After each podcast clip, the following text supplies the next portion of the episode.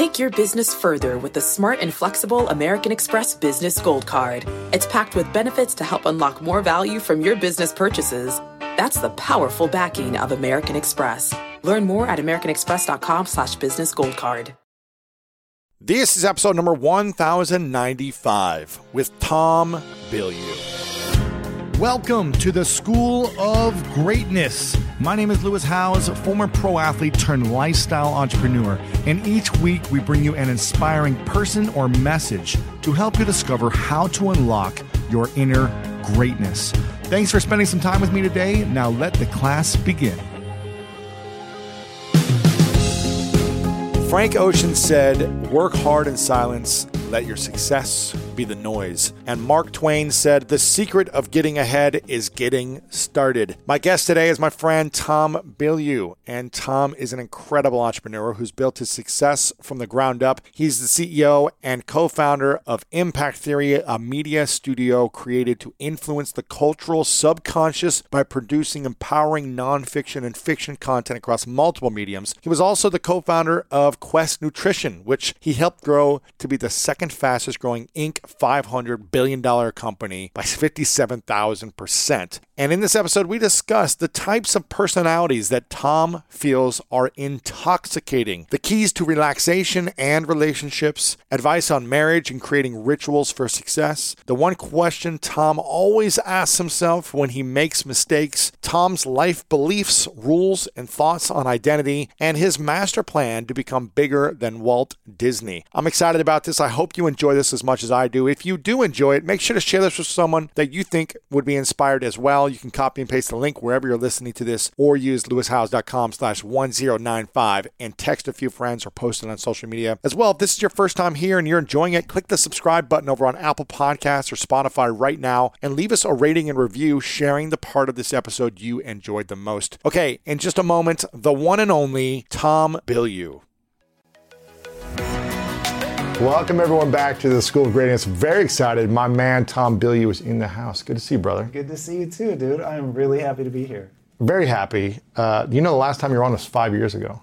Are you serious? 2015. Whoa! Five years ago, you were on the show. That doesn't seem possible. It feels like two and a half, three years ago. Yeah, I would have said three. Three is believable. What do you think has been the biggest accomplishment you've had in the last five years and the biggest lesson you've learned? Uh, since that previous interview? Well, I cannot believe that. So if it's five years, I hadn't even started Impact Theory yet. Yeah, so that's for crazy. sure, dude. That's insane. Co-founding Impact Theory with my wife. Wow. And, and, very specifically because it's with my wife. That I will say is my biggest accomplishment by far. What was the second part of it? Biggest lesson in the last five years. Um,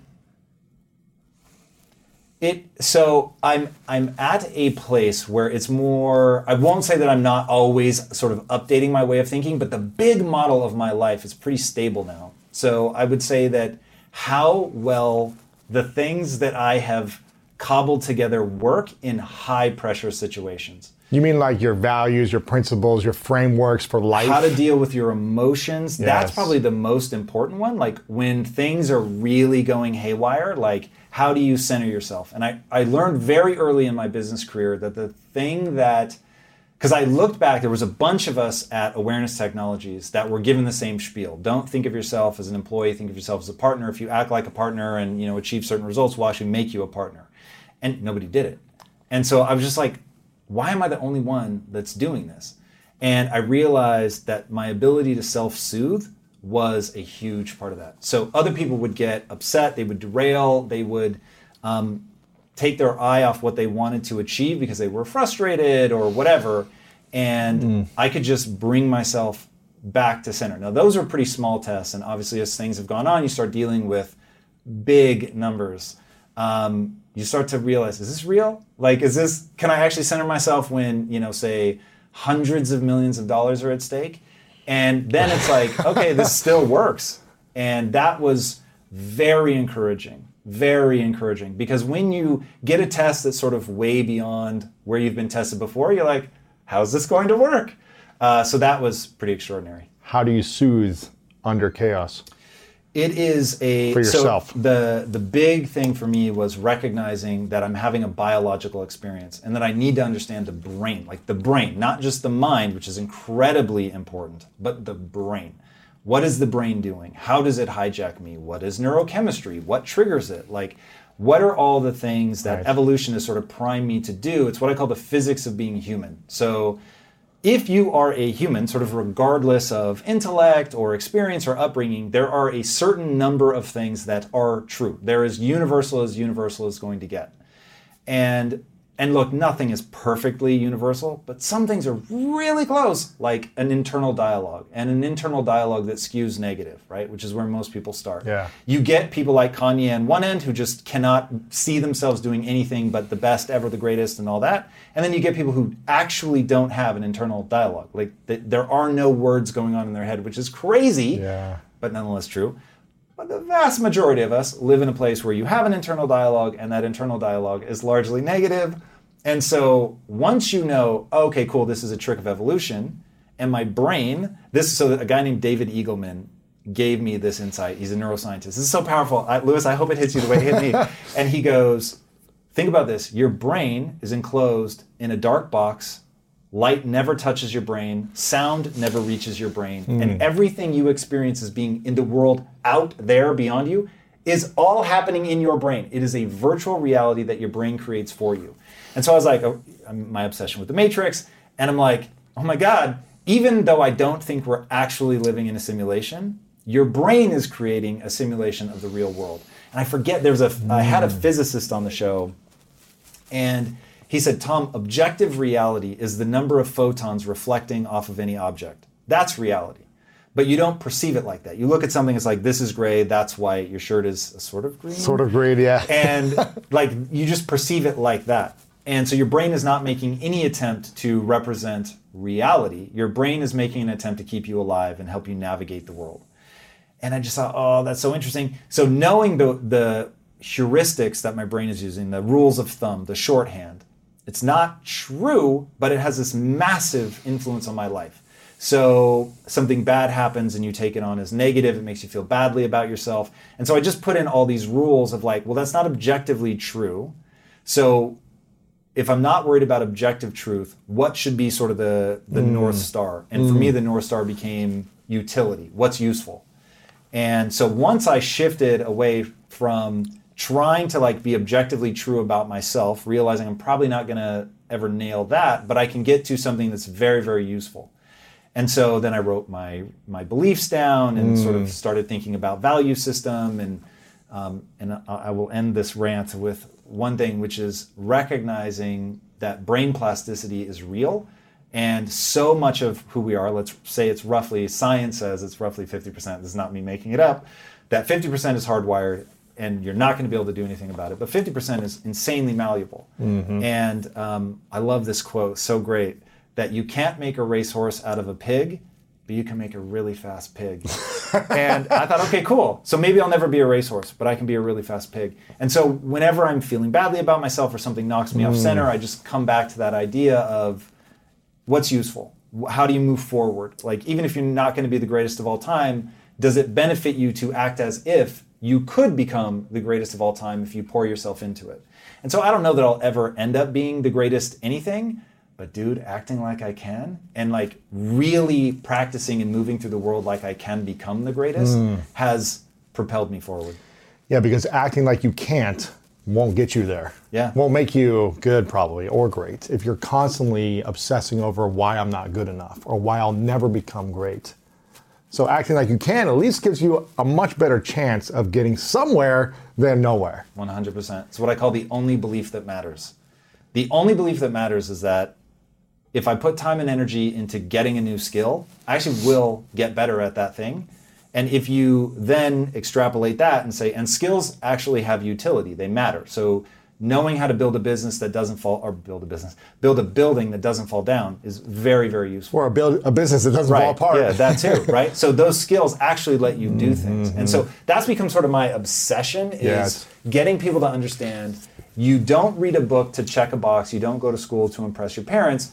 You do it because the skill that you will acquire lets you do something in the world that other people can't do or you wouldn't be able to do. And that has a material impact on your life. Yeah, I feel like you and I are very similar in the fact that we talk about skills a lot and acquiring new skills. And I think when you have a down phase or a breakdown phase, that's when you should think about what are the skills I'm lacking that mm. could benefit me so this doesn't happen again. I remember in my early 20s, I had a lot of free time because I was broken on my sister's couch. I just obsessed over skills. And when you learn a skill that is hard that you don't think you can accomplish mm. and you actually master it, for me, I feel unstoppable. I feel like I can accomplish anything. I feel like even in a setting where I feel uncomfortable, as long as I know in the back of my head I've got these other skills that maybe they don't know about that I could pull out at any time, mm. they just make me more confident. I don't know if you feel the same way about acquiring skills. 100%. Yeah. And it's interesting. And I know you talk about it. So some people in your audience, I'm sure, have a sense. But I think of you very differently than they think of you. So I don't think of you mm. as on air talent, though you are obviously very gifted at that. Because I've spent so much time with you outside of that, like talking strategy around yeah. like, how do you grow a podcast? How do you get right. good at um, YouTube? How do you build a business? Like whatever. And seeing how adept you are at mm-hmm. those skills, like that's where it gets interesting. So that people understand that all the things you talk about and all the training that you do and stuff, it, it isn't the part that they see. Like the School of Greatness is sort of the tip of this very large right. iceberg of skills that you're building. Um, and that to me is the fascination. When when you're not focused on the tip, but you're focused on actually building that that foundational set of skills, what you can do with your life and what you can make as the tip of the iceberg that other people will recognize mm-hmm. um, becomes really, really interesting. It's interesting. My skill was never, I'm a good interviewer or a host or anything. I never learned that skill. My skill was actually, my fear was connecting with people. And as a teenager, I learned that in order to become successful in my life, I had to learn how to connect with people mm-hmm. and build relationships. So I turned a fear into a superpower of building relationships. Then translating that into okay let me interview people was another thing i had to learn but it was never my gift from birth right. it was a skill i had to acquire and overcome what was the greatest fear in the last five years that you had to overcome that has now become a skill or a superpower for you um, i think the only thing that i've sort of thought through like that is i feel like kobe bryant when he split from Shaq and it was like he wanted to. He obviously had won a championship with Shaq, but could he win a championship on his own? Mm-hmm. And so my last company was so successful, but Huge. I did it with two, two partners. partners. And so now to have a new partner in Lisa, it's like, okay, can I also lead this team to a championship? And so that drives me in a way that I find so fun of like, okay, cool. Hey, as a part of that group, smashed it. But, but can I do it over here? yeah, yeah. So that like reinvention you know, trying things and letting myself feel the weight of like, hey, you gotta you gotta prove it, buddy. Like, right. you know, you had a big success once. Can you do it again? Wow. And so doing that under new circumstances, to me, like I love that. Like I love the excitement of can I? Will he? Won't he? Uh, so that's a lot wow. of fun. But that's something that I think if I thought about the world differently, so I don't value myself for achieving it. So whether I achieve it or not is irrelevant but showing up every day and sincerely pursuing it is what mm. I value mm. myself for. And I like to feel that sort of weight of like, hey, maybe you won't. Maybe you're going to fail. Maybe like it was only you as a part of this collective. Hey, you did a great job there. Uh, or maybe it was just that moment in time. Yeah, yeah, yeah. Like you, yeah. you rode a wave. But like over here, can you create something from scratch? Can you repeat it?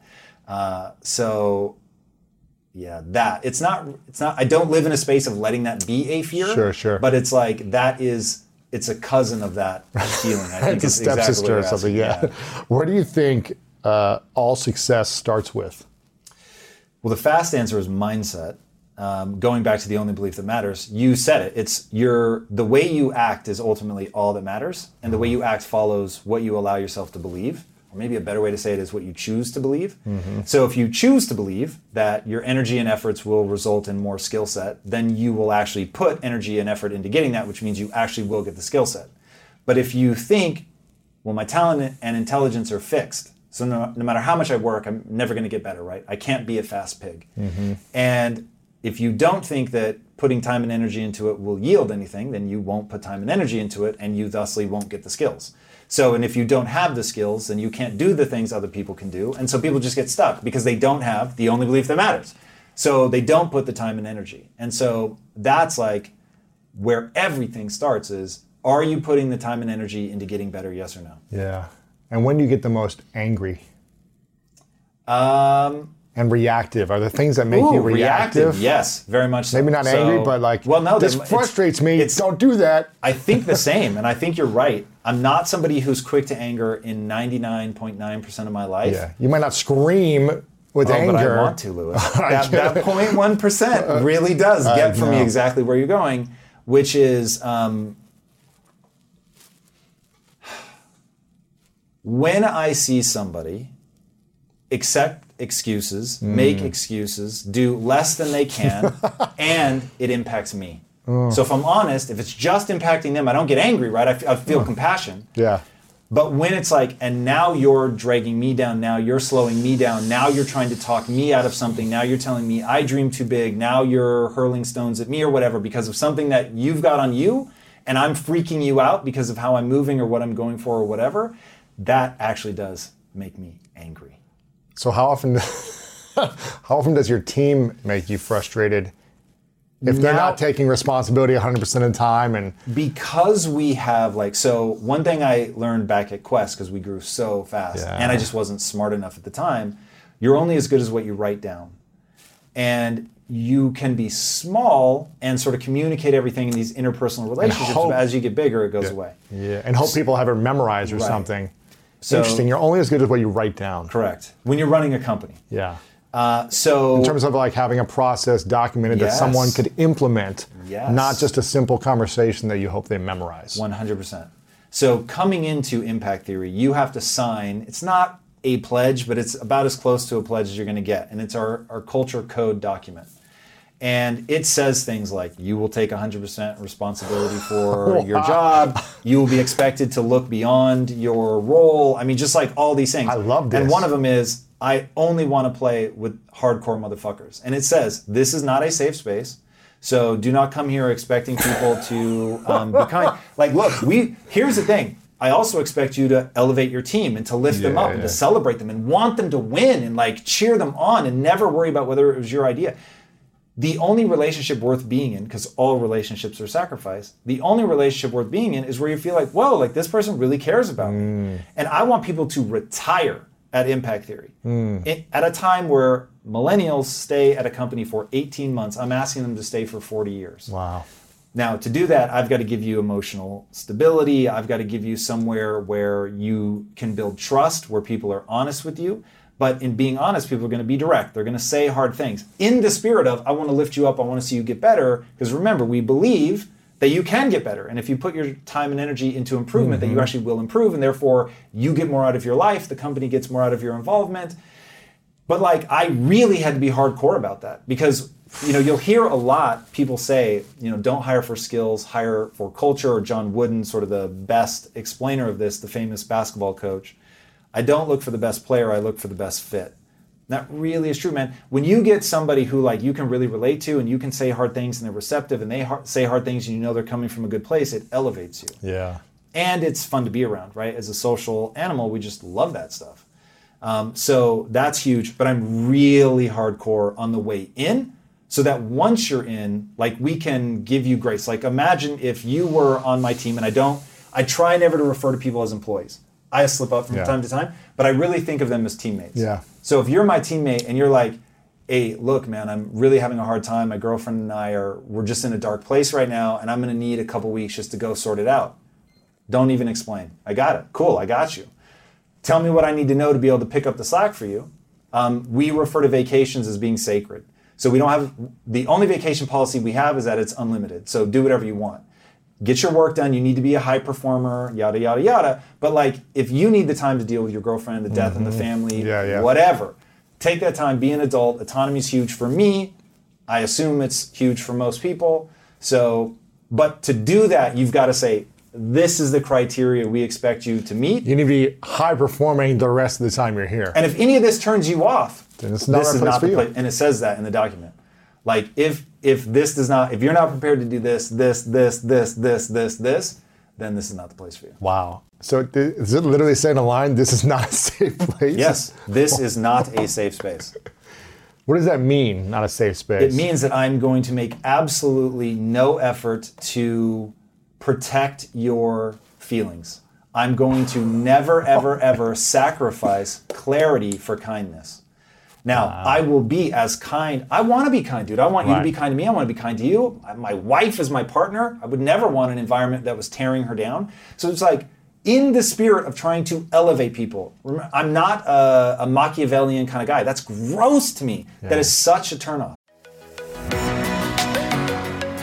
One of my favorite parts about my job is that I get the opportunity to travel a lot. And in fact, I'm recording this right now while I'm in Mexico. And actually, I was thinking about something that I wanted to share because I get a lot of questions from so many people about different side hustle ideas. So here's one for those of you out there that are on the go a lot like I am or traveling a lot. When you're staying in your Airbnb on your trips, have you ever thought about how you could be making extra money by hosting through Airbnb while your home is vacant? If you're interested in an extra stream of income, Airbnb hosting is an easy place to start, and it's like giving your home some company while you're away. Your home might be worth more than you think. Find out how much at airbnb.com/host.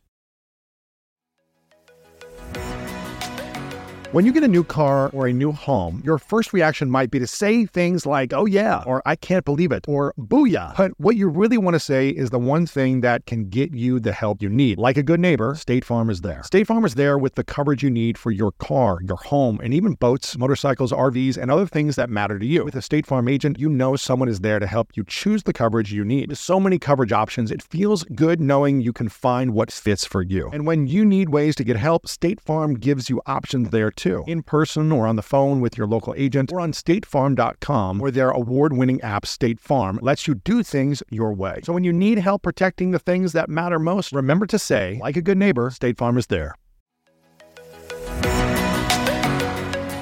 When you want the best, you have to act quickly, or someone else will get it instead. Like when you're trying to buy tickets for the best seat at your favorite team's big game or when you're hiring for your business and you want to find the most talented people for your open roles before the competition scoops them up. With ZipRecruiter, you can find qualified candidates fast. And right now you can try it for free at ziprecruiter.com slash greatness. ZipRecruiter's powerful matching technology takes center stage to identify top talent for your roles. Immediately after you post your job, ZipRecruiter's smart technology starts showing you qualified people for it. And I believe finding the right team member is one of the most important steps in setting up my company for success. We like to ensure our new hires will be a good fit before they're even on the team. So I am grateful that I have ZipRecruiter's help when we want to grow the team fast. Amp up your hiring performance with ZipRecruiter and find the best fast. See why four out of five employers who post on ZipRecruiter get a quality candidate within the first day. Just go to this exclusive web address right now to try ZipRecruiter for free. ZipRecruiter.com slash greatness. Again, that's ZipRecruiter.com slash greatness. ZipRecruiter, the smartest way to hire.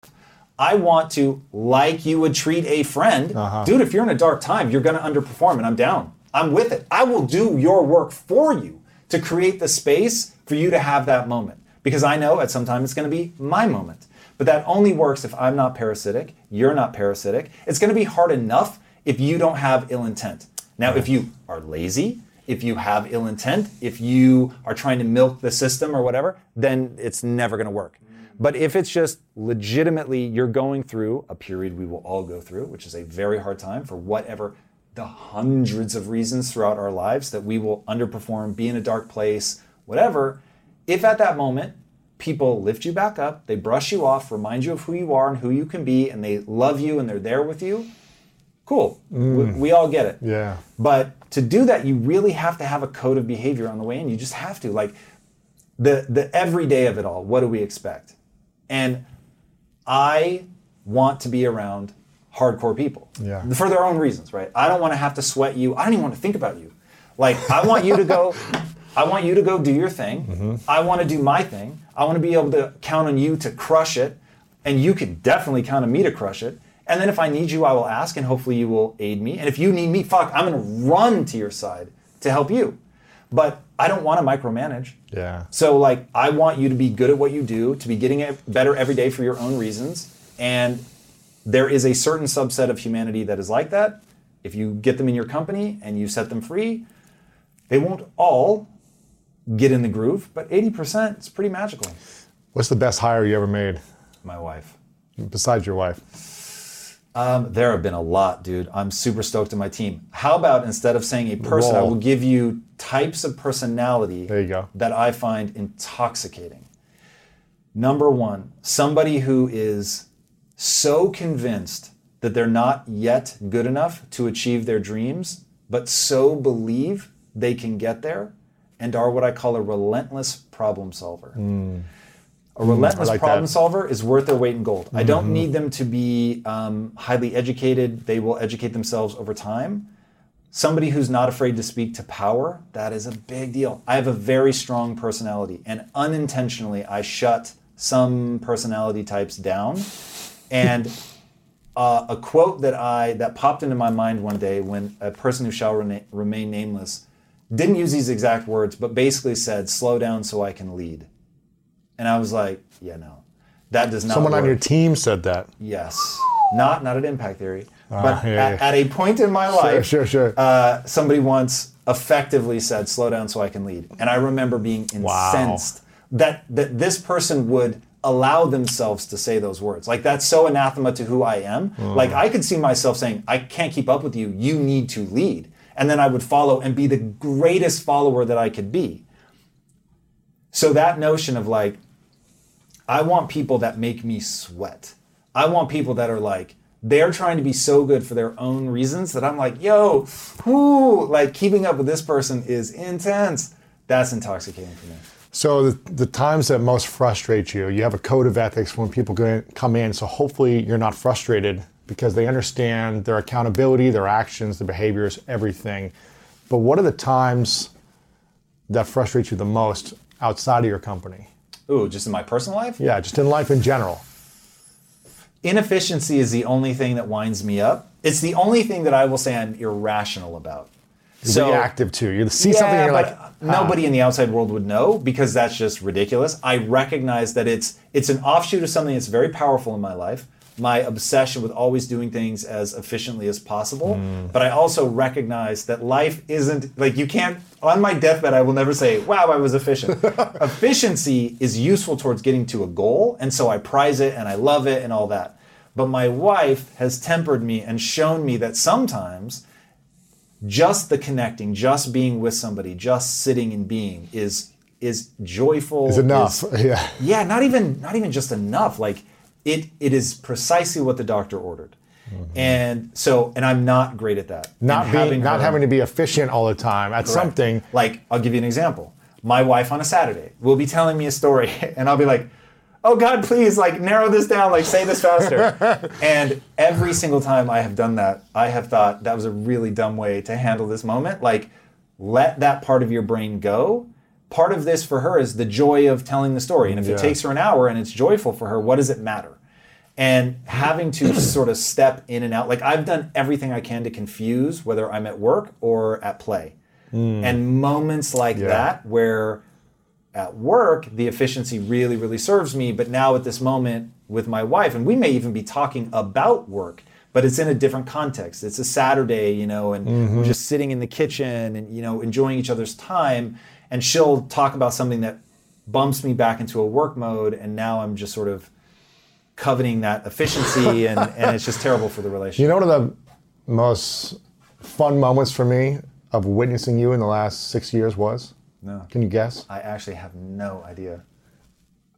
I think you saw me. We were in Puerto Rico and you were sitting with your wife on a on the beach. You were on a, on a Yes. flatbed chair, Yeah. sitting back, just holding her, Yeah, yeah. just sitting there looking into the ocean.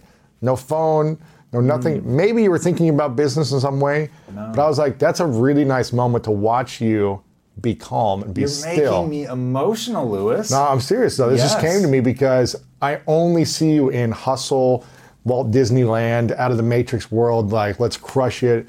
But I was like, this is a really nice moment to just witness for a few seconds you be present with your wife. And I'm sure you do this all the time on the weekends and stuff, but it was like, I want to see more of that as your friend. Yeah, yeah.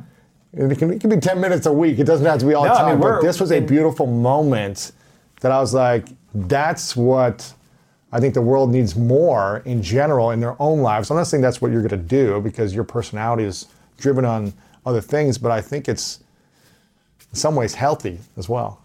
I don't even think you have to couch it. It is extraordinarily healthy. I think it's absolutely necessary in everybody's life, mine included. Mm-hmm. Um, you know, part of what makes my marriage my single greatest joy is Lisa is good at what I am not good at. And so very early in the marriage, we said, okay, you you're the canary in the coal mine, so I trust you. If you ever say we need to slow down, I will slow down instantly. You're more important to me than my business.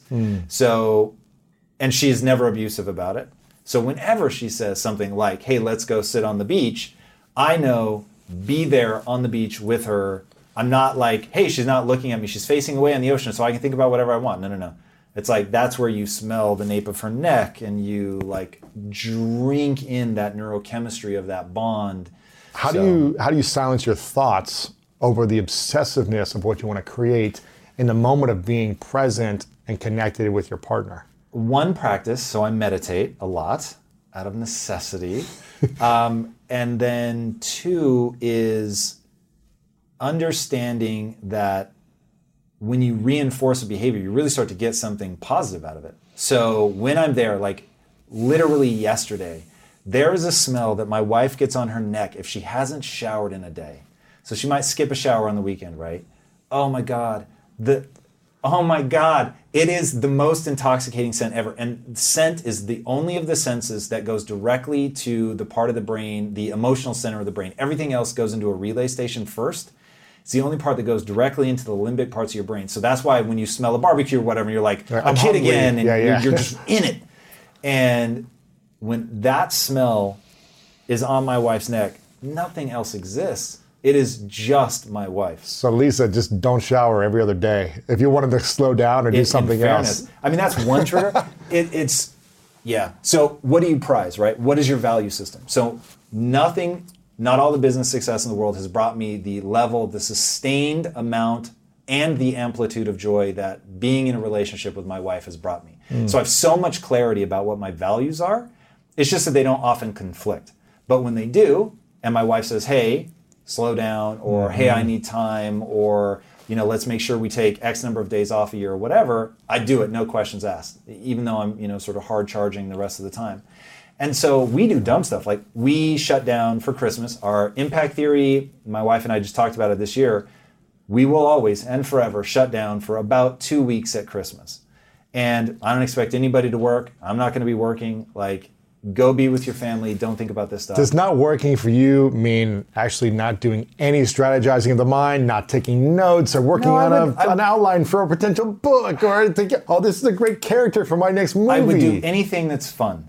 So But there work is fun for you. Yes, so there will be some fun things I'm sure that I will do. Yeah. But I'm more off the radar during Christmas than other times. So you, you, up, you off the radar for Christmas is- in two weeks is more productive than most people's entire year on the radar. well, so and, and we can talk about that because that that I, I have gone way, way, way out of my way to make sure that I built because so Lisa and I had enough success I never needed to work again. So if you're mm-hmm. going to work, then you might as well structure for two things.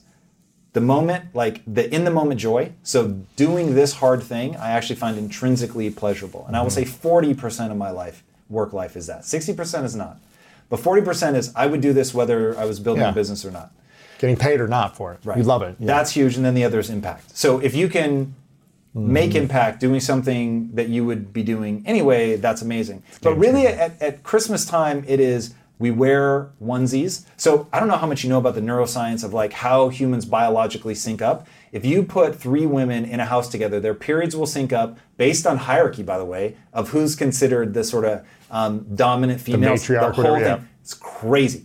But heart rates will sync up, breathing rates sync up. It's nuts. So my wife and I, when we shut everything down, even though yes, I'm still doing fun work, we dress the same. So we'll wear matching Christmas onesies.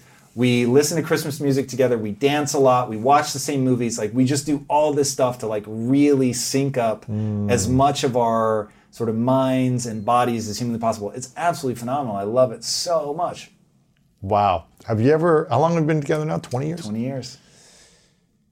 Was there a time where you ever thought you'd get divorced? No, no, no, no. Deciding to propose, I threw my heart and soul into that. I was pros and conning it because Lisa used to get sick a lot. You were And so- analyzing the whole Yeah, thing, listing like it down. project out. Never going to sleep with another woman. Um, I am she gets sick, and I'm not a caretaker. I don't enjoy like some people just get off on that. I do not. I am not a caretaker. Yeah. So I was like, okay, I'm going to be caretaking a lot. Am I going to be okay with that? Is she worth, you know, all these sacrifices? And in the end, I was like, either I'm never getting married or I'm marrying this woman. And so once I flipped that switch in my mind, I never looked back. So getting married was not stressful. Deciding to get engaged, I really weighed that decision. And then, so I don't know how much we've talked about this. So I believe in ritual. I think it's missing from today's world. I think we're suffering huge mm-hmm. consequences of the lack of ritual, especially coming of age rituals read this book called The Power of Myth by Joseph Campbell, and he said that he thought part of the reason that marriages were ending in divorce was there was you weren't a different person before your marriage and after your marriage. So I wanted to go through a ritualistic scarification. Like killing your old self, Correct. killing the ego, the identity, the man you once were, and becoming someone new. So how did you do this ritual? So I hate needles. I never wanted a tattoo. So because of the time, it was sort of the biggest fear that I had that wasn't life threatening. I got a tattoo as a ritual. I designed it, all this. It was like my sort of credo to my wife. And uh, it's in Greek. So her, you know, not native language because she learned English first, but like she's fluent in Greek. And so there was just all this stuff tied up about, you know, taking on this sort of new identity as a unit and all this stuff. Anyway, so I get the tattoo, and as I'm doing it, I wanted it to be painful. And at, as they're doing it, I'm saying, I am now a new man. I'm a different Wow. person. I'm stepping into this marriage. I will never look back. Divorce is not an option. We will be together forever. now, admittedly, if she cheated on me, that would be the end. So it's not like, oh, no matter what happens. But when I say we don't even say the D word, in our house it's called the D word. I tease her about everything in the world, but never about breaking up with her. Ever. I don't make a joke about it. Nothing, never. Because I don't even want that like taste in my mouth Yeah. of that idea. And so I've told her, hey, you get horribly burned in an accident. You and I are staying together, homie. And I'm going to find a way to be attracted to the scars and all that. And it's just, that's commitment. And I needed her to know that because look, one day she's going to be 85 and she's going to be a bag of wrinkles. And she might be beautiful, but odds are at 85 she's not going to be hot. And she needs to know I'm still going to be with you. I'm going to be into you. I'm going to be more into you then because of what I value is a shared life. Hmm. And by the only thing you can't fast forward, right? So, yes, there will come a point there's going to be hotter chicks than you.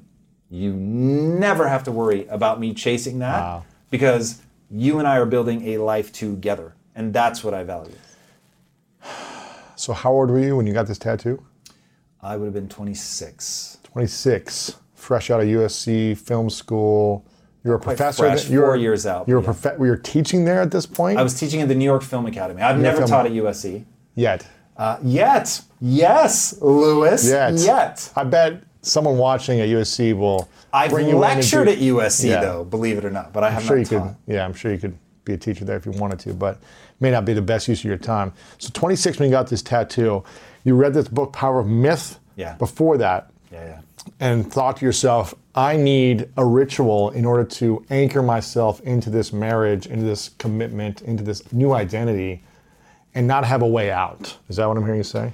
Yeah, the like a- last part of that is not how I thought of it. I didn't think of it as not having a way out. I thought of it as being completely committed to always making sure that the most joyful thing in my life is this marriage. And so I'll never joke about ball and chain or anything like that. It's like the most joyful thing in my life is my marriage. And therefore, I will treat it with the reverence it deserves. I will never neglect it, betray it, nothing. And so it's. was, there, was there a phase where you were like, man, this is really tough though? marriage is a series of compromises and so in any moment where you're arguing it's like oh my god like i don't this is not how i want to be spending my saturday Right, lewis right. uh, but never did i think anything other than this is me not being good at something yet. And so i need to figure out like where was my failure of communication? Are my emotions running away with me? Like what am i failing at right now? Mm-hmm. And thankfully that's an idea that i learned very early in my marriage that like if i look at why i was wrong why i created this argument what i could do differently then i don't have to spend an entire saturday in a fight. I can get mm-hmm. us out of it and if she's Right. doing the same thing going hmm what have i done wrong here how could i get us out of this now you've got two people that are like ooh we'll actually say oh, this is that point of no return. We've got one last sort of stop here before we're just angry enough that we just have to part ways for a couple of hours and it's going to be a waste. So let's take a second. Let's, you know, dial it down, remind each other we love. We actually say this stuff. And that has been ridiculous. If you were watching from the outside, our arguments, I'm sure, look ridiculous because we're externalizing our internal narrative. Mm-hmm. Like, hey, when you said that, it made me feel like this, and I know I shouldn't. I know that's not what you mean, but it's really triggering an insecurity. So we say all of that stuff, and that helps us like keep everything calm and like remind us that we want to connect and you know that we love each other. That's a big thing in a fight. Does when, this person love me? Yes. When you know you're right in an argument, but the other person is unwilling to for whatever reason. They're irrational, mm. they're reactive, they're insecure, they're hurt, wh- whatever. But you know in your heart, I am right with this thing, this situation, and you can't get your partner to see your point of view. But you know it's going to cause more and more stress and chaos if you continue to be right. What is the solution so that you can get back to love and peace? And is are you okay with knowing you're right, but having to say, you know what, well, I'm just going to let this go. Even though I know this is the truth, facts in the world right now. No, probably not. Like I, we would need to come to a resolution because that's one of those things that really could fester. If I'm right about something immaterial, then I might just be like, "What exactly am I arguing about?" Mm-hmm. A lot of times in those moments, it's just space. It's just like, let's just take a minute because a lot of times, let's say she's right, and if she gives me an hour, I might just be like, yeah, actually, either it doesn't matter or she actually is right about this. And you can sort of, once mm-hmm. you've de escalated and you get back to the, the easiest way to explain it is you're at a place where you want them to win. Where the idea of them being right is like you get joyful, even though it does mean that you were wrong. It's like you're back to a place where this is, I would literally die for this woman. And if I would literally die for this woman, I can't be wrong for this woman. Like that seems like a much lower bar. Sure. So you get back to that place of like, I actually want her to win. Not necessarily I want her to win all the arguments of just like, but her having this win is now I can frame it as a joyful thing. And that helps a lot. And I'll say that's probably 90% of the issues just go away when you both step back. You get time to recalibrate your neurochemistry and you can approach it just from like, oh yeah, I love you more than anything in this world, and I can actually feel that now, and so I want to concede yeah. anything that's true, and you know now we get to a point where we can move forward. Now if it's like this, just really like both of us at different times, I will say this is maybe a particular strength of mine, is I'll say no, no, no, we have friction here, and it would be very easy to pretend that we don't. It will only get worse. It's going to manifest in something give bad. Me, give me an example. Maybe not something specific in your relationship where you, but this, something this like, has become a famous one for us where we were out one night for dinner and she was upset that I hadn't said that she that her new shirt looked good, mm-hmm. and she'd gone to all this effort. You know, this is a time where I was working a lot, a lot, a lot, a lot, mm-hmm. a lot. So this we didn't is, get. This is impact theory or pre? This is early quest. Yeah. So listen, we all know life is full of yada yada, like those quote unquote free trials that somehow still charge your card for something, or when companies have those sneaky gotchas hiding deep in the fine print. And I know you've dealt with yada yada before, like those bills that keep going up and up for no reason at all, or when budget airlines promise a cheap fare but then charge you for every little thing until you realize you're paying more than you would have somewhere else. And yes, it is possible to outsmart yada yada, like triple checking airline deals to make sure all you need is already already included, but you don't take yada yada in life. So don't take yada yada from your wireless provider. Metro by T Mobile has no contracts, no credit checks, no surprises, and nada yada yada. Stop by one of over 6,000 Metro stores nationwide. Did you hear that? That's what an estimated 500 horsepower sounds like. Extra, give it to you. How about that? That's a premium Bang & Olufsen sound system with 18 speakers and a Biosonic sound experience. Acura wins Daytona. And that, that's our legacy. You ready to be a part of it? Let's go, give it to you. Unlock the energy of the all-electric ZDX Type S. Order now at Acura.com. and we didn't get a lot of time together when we weren't working. I mean, making protein bars together is time together, but it's not exactly quality. time. it's not hanging on the beach. Yeah. So we were at dinner and she put on this new shirt and she loved it and thought she looked amazing and I didn't say anything. And so we're at dinner. That's going to be a key part of this equation in a minute. So we're at dinner and yeah, she says, um, you know, what do you think of my top? And I'm like, it's all right. And she was traumatized, traumatized, and just very upset. You know, we we have uh, very little time to come out, and you're not sort of appreciating me. And why didn't you tell me before we came out? And and so what I ended up saying was, look, it would have been very easy for me to just gush and say you looked amazing. And the reason that I'm not is because if I tell you the truth now when it's hard, then when you're 85 and I say you're beautiful to me, you know I'm being serious. Because it was hard a thousand times before this, and I said what was true. Why all of a sudden would I not say what's true? And so I need you to be able to mm. cash that check that I have been honest in a thousand, ten thousand hard moments leading up to this one time where I need you to know. I know it's counterintuitive, but I'm telling you, I think you made the right business call or whatever. And no, I'm not pandering to you. No, I'm not telling you Right. what you know. You need to I hear. think you need to hear whatever. Like this just really is true. Like you really nailed that. And I know it was hard and maybe you're embarrassed, but I really think you did the right thing and I'm very impressed. And she'll be able to say, "Whoa, okay, like that really is real." That's one example. Another example was what we call the famous tea argument. The biggest fight my wife and I have ever been in was over a cup of tea. And it all goes to insecurities. Mm. So it's very early in our marriage. And we were dirt poor. I never took time off work, but she had said, we need to take time off. We need to go away for the weekend. Now, go away for the weekend for us is one night in a hotel. That's all we could afford. And so I thought, hey, we're going to pay for a night in the hotel. I want to be there the second they will let us check in. And I'm going to stay like extra late checkout. like I want to Maximize maximize, it. right, for the, the money. For her, it was, well, we get quality time together and you're taking a breath. And for her to finally slow down and to have that moment in the morning where we're about to drive off to this beautiful hotel and it's going to be so amazing. And I'm sitting there watching her have this cup of tea, like, I cannot believe that she's wasting this. I've taken time off work, I'm paying for a hotel, and she wants to sit and have a you can have a cup of tea anytime. What the hell's going on? And so I start reacting like that. Like, what are you doing? This is insanity. We need to get Come on, now. let's go. Yeah. and so now we're we're literally screaming at each other over this cup of tea. And we were halfway to Santa Barbara, and I turn around and we're driving back. And something snaps in my Wow. mind. And I'm You like, turn around because you're still arguing. I'm so angry. I'm like, this is a waste. I'm not even going to keep going. over, Yeah, yeah, yeah. ruined. Well, Let's go home. This is stupid.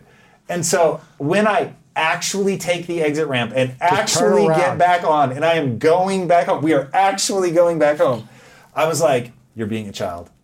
To yourself. To myself. Yeah, yeah. I'm like, "You're being a child, and you're now ruining this." Is this internally or out- internally. Okay. And so finally I said, this argument isn't about the tea. What are we actually arguing about? Hmm. And so I broke down what the cup of tea meant and all the things that I just said to you about I never take time off. I'm so freaked out about taking time off from work because I'm poor. I have made you poor. You are clipping coupons. I'm panicking about spending money on, you know, whatever, a $140 hotel. I'm freaking out. The only way that I can sort of justify the time and the money is if we make use of every second. And I feel like you're being disrespectful to, To my your- sacrifice. to your money, your right, time, of your- doing yeah. all of this. And she was like, I just want to be with you. I just want to spend time with you. And a way for me to soak in the moment is to slow down and have this cup of tea. And I was like, whoa. Like, I have the chills now. This was like 17 years ago. And I remember thinking, let's never do this again. Let's always ask ourselves, we're, or say, we're arguing about the tea. And so now to this day, you know, 17 years later, we'll say, we're arguing about the tea. What's really going on? And then when you really, it's always insecurity. You get into like, oh, I'm insecure about something. You've poked on some insecurity that I have. What is it? Ah, it's this. And because we have this whole thing about never weaponize your partner's insecurities ever under any circumstance, even though you could win an argument by hitting them with that insecurity, you can't do it not even once. And so when you find it and you say it, and then we celebrate the other person for acknowledging that and saying that, yes, cool, okay, now I understand where you're coming from. Here's why, now that you mention it, like this is what was really bothering me.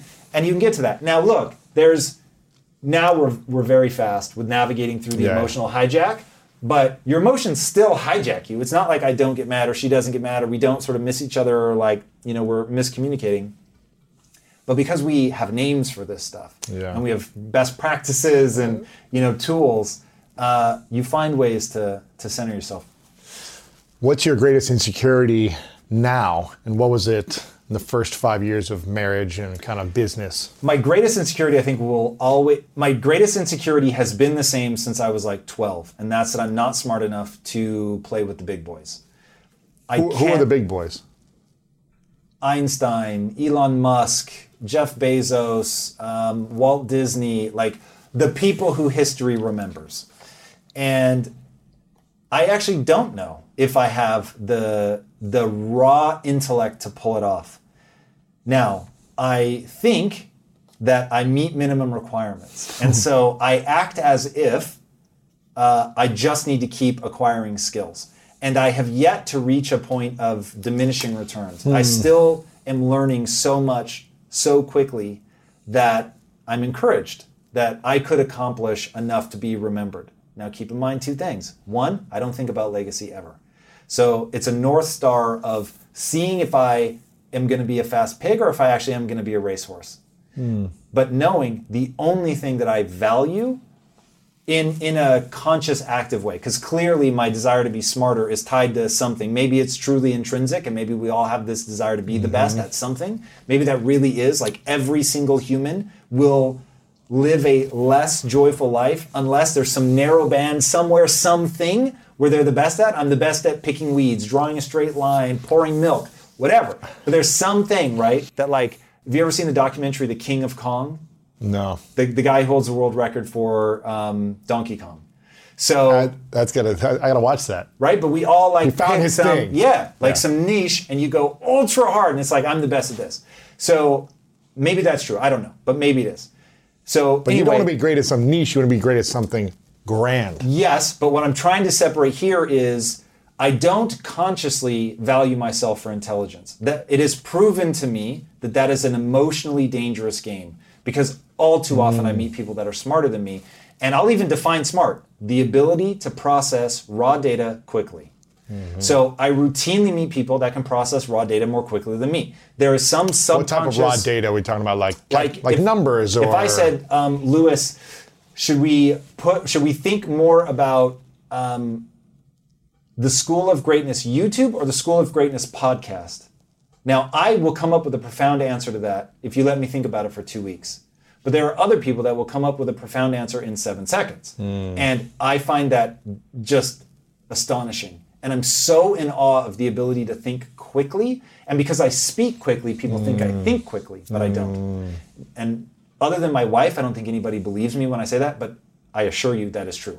I just think a lot. And because I think a lot, I've solved problems in my own life, and some number of those problems that I have solved in my own life are useful to other people, but it, it's rumination. So who are the five icons that you look up to the most, whether alive or dead? That Can you, I just thinking about? multiply Elon Musk by two and Walt Disney by three? It's Got like it. those two to me tower over everything. But really, the people that I just listed Walt Disney, Elon Musk, um, Jeff Bezos, Einstein. Einstein, but even I'll, I'll pull him off because he's, while I find that kind of intellect very powerful, there's nothing in my life that even hints at that. I've never sort of tasted that kind of view on the world. Mm-hmm. Whereas the other guys, I feel like I get them, though I do not compete with them. Right. Um, I get them. Um, Steve Jobs, if I didn't already say that, like that's an area I can picture him Spielberg. That to round out, I think that's 5 Um, if I could mash them all into my brain, I would be a very happy man. a very happy man. No, but some of those people weren't this. I mean, I think of Elon, sure, okay, Steve Jobs, maybe, but was Walt Disney the smartest? And- or the most creative? So Like, this is where it gets to separating the. wasn't he like an I- average drawer or something? Well, or- he was he was I mean, I'm sure he was fired good, from a job at a Newspaper. newspaper for not being creative enough. But that's one of those like early sort of who you are early. I don't get too much in a twist about Uh-huh. because it was the fact that he spent some ungodly number of hours creating animation in his garage, Hmm. literally. That just put him ahead of other people. So, I mean, if you really want to talk about success, success is a large amount of discipline and timing. And so he had both. He was working in a garage when there was no money to be made, and everybody said, "What are you doing?" Um, all animations played out. Walt, animation's dead, baby. It's dead. And he just loved it enough that he was there and ready for that second wave of success. Timing. It's, it's exactly what happened with Tony Hawk. Tony Hawk was huge, and then skateboarding died. Died. But he loved it. And so even when it was just like backyard skateboard competitions, he just kept going and going and going and going and going. For no money. For no money whatsoever, no prestige, nothing. And then it has this resurgence in the 90s, and he's the only one that anybody knows because everybody gave up. And so now it becomes Tony Hawk Pro Skater, and boom, he's like the biggest name by a factor of 100. Mm-hmm. So that was the same thing with Walt Disney. He didn't need to be the smartest. He needed to be the one that put in all the time when everybody else gave up, and then the world had to meet him. They almost went out of business during World War II. And Roy Disney sort of keeps them afloat, and they do like sort of propaganda films and stuff. And then they come out of it as like the only survivors. And because he had been so passionate and working so hard, and he had that discipline and that work ethic of what he was doing in the garage to innovate. So you have this guy that wants to innovate, so he's doing things other people aren't doing mm-hmm. at a time where not only were there no other innovators, everybody else had fallen by the wayside and given up because there was no money. And now he was the best of the best, and he had that discipline and the work ethic, and then Right. the timing met him. And it's just you get these. So, dude, I will just say this to everybody watching because it'll be this will be a time capsule in five years. I mapped something out seven years ago that is now coming to fruition. Lewis, I promise you, I have a vision. People can go watch it right now. I mapped it out. It's called, if you in YouTube type Tom Bilyeu and master plan, mm. I laid the whole thing out. yeah. and I am executing ag- against it every single day. And Seven year plan? no, no, no. It just happened to be seven years ago. It was the first time I said out loud, "This is what I'm doing." So then, whatever, three years ago, I said we need to record this.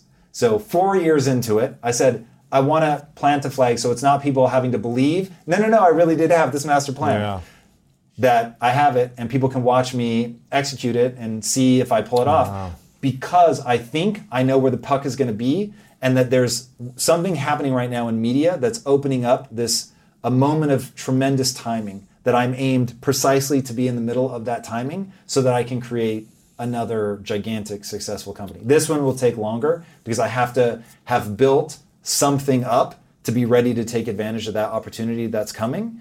Um, in a way that like when you're selling something people can eat, it's not the same problem. Although we did have our own lucky timing there. Um, Yeah. yeah. So it sounds like, I mean, you've got the work ethic and the discipline like Disney. He had timing He had timing. Because it could have been mark. no one cared. So it's like he wasn't more brilliant. It seems like he was brilliant, but he wasn't more brilliant. He was dedicated in a craft that had timing, and That's why I don't know if through my with it. obsession with because you just asked what my insecurity was. Yeah. That's the truth. Whether it makes any sense or not is a totally separate debate. Because you don't need to be smart to be iconic. It is entirely possible that I meet minimum requirements to become an icon. Yes, I don't know yet. I don't even think you need minimum requirements. I don't. Ooh, you, you don't do. need that You do, you do, my friend. We both. in terms of intelligence. yes. I, think, I don't want that to be true, but it is true. The U.S. military has run the experiment. And they said if you have a below 84 IQ, I think it is, that they would rather just not have you because even peeling potatoes, you'll create more chaos. I don't even know if what my IQ. Is. I don't even think my IQ is It's that not 84. I swear, Lewis, I my promise you. I have no No, no, idea. I promise you. No matter Okay. how much you may struggle with reading or whatever, your IQ is well above that. Um, and then on top of that, like you're sort of dancing around, there are other things other than your ability to process raw data quickly, okay, Yes. which will sort of round to IQ. There are things that Got are it. just as important, maybe more important than IQ. Um, there, I heard this real story once, and I want to do a fictionalized version of this. That at one point in the US, the guy with the highest IQ in the world lived in the US and he was working as a bouncer in a bar and had done nothing with his life. What? Now imagine that. A guy who, if I remember the numbers correctly, correctly, Einstein is 160 and this guy was like 220. Shut up. So think about that. The the average in the US is like 115, I think. So if 115 is normal and then Einstein is 160, there's a bigger gap between Einstein and this guy than Einstein and your average guy. And the guy was a bouncer at a bar. Because if you're if you don't meet minimum requirements in sort of all the areas social skills interpersonal skills the ability to manage your own emotions right? Maybe this guy had suffered trauma and he just could not get himself to a place where he could engage or wanted to engage. You know so it's like i get it. I somehow at some point in my life chose subconsciously to value intelligence. I'm in awe of it when i see it. I wish i had more of it. I don't. I don't cry myself to sleep tonight uh, you know Right. at night about it but if there was a button in front of me that said you could be the smartest person in the world the only thing that makes me hesitate is would I still be able to enjoy my time with my wife? And because I used to say yes, I would hit that button. And then Lisa was like, I know this is make believe, but if I could put a request that you hesitate before hitting it, because she said, would we still relate to each other? And I was like, I actually don't know. Oh. So if I knew that I would still relate to my wife, I would pound the life out of that button. So why is this the biggest insecurity? Uh, because it Because you're doing pretty well for yourself. I really feel like I have. I don't spend a lot of time in insecurity, but I'm trying to give you a real Mm. Yeah, yeah, yeah. So when I think about things that still do, like, oh, that sucks. It's when I see, like, when I look at Elon Musk, I am not equal parts because I'm more inspired than I am crestfallen that I just don't have that ability to process data like that. Uh, that's astonishing. Like when you see what he's done, I am I'm going all out to build the next Disney. And I think I might pull it off. But he's building a, company to take people to Mars Yeah. while building the most dynamic car company on the planet. and an underground tunnel company, right? And Or- yes, and Solar City. It's like Hyperloop is he just had an idea and so he published what multiple companies are now using to build. He gave away his patents. I mean, it's insanity. The guy is is the um, chief engineer of SpaceX. He taught himself rocket science. Dude, he taught himself. He got books and taught himself rocket science. That's insane.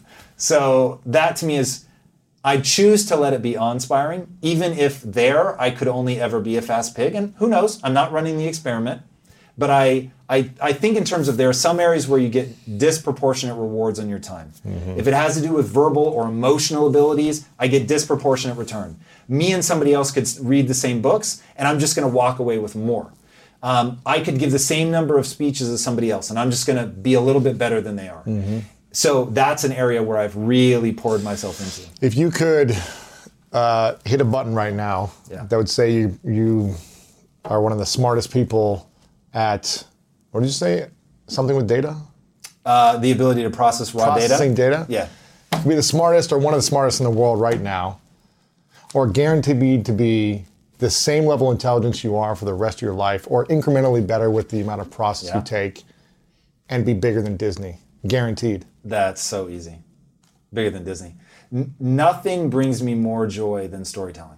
Nothing. So why obsess over the the the? Well, Like I said, I don't know. I'm not sure that it's smart. I don't know that it's a good use of my cycles.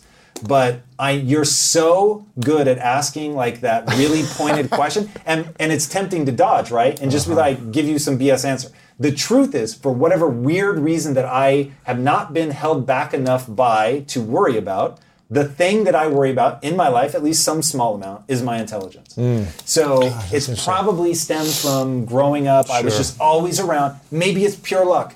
Maybe if I'd grown up anywhere else, I would have been the smartest kid. Mm. But I was in a group of friends where I was not the smartest. And so I became the funniest. And that has served me very well. Right. And you became the hardest working, and you became, or I haven't tracked enough of them to know it, I was not then, I will assure you of that.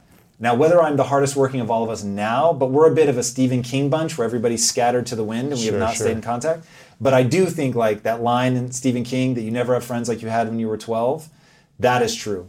Like the friends that I had at the age of 12 was like a magic Stephen King novel. And, uh, um, but unfortunately, I have not stayed in contact except for one of them, which is a whole thing unto itself. He's a fucking fascinating guy. Wow. But anyway, they were smarter than me. Man,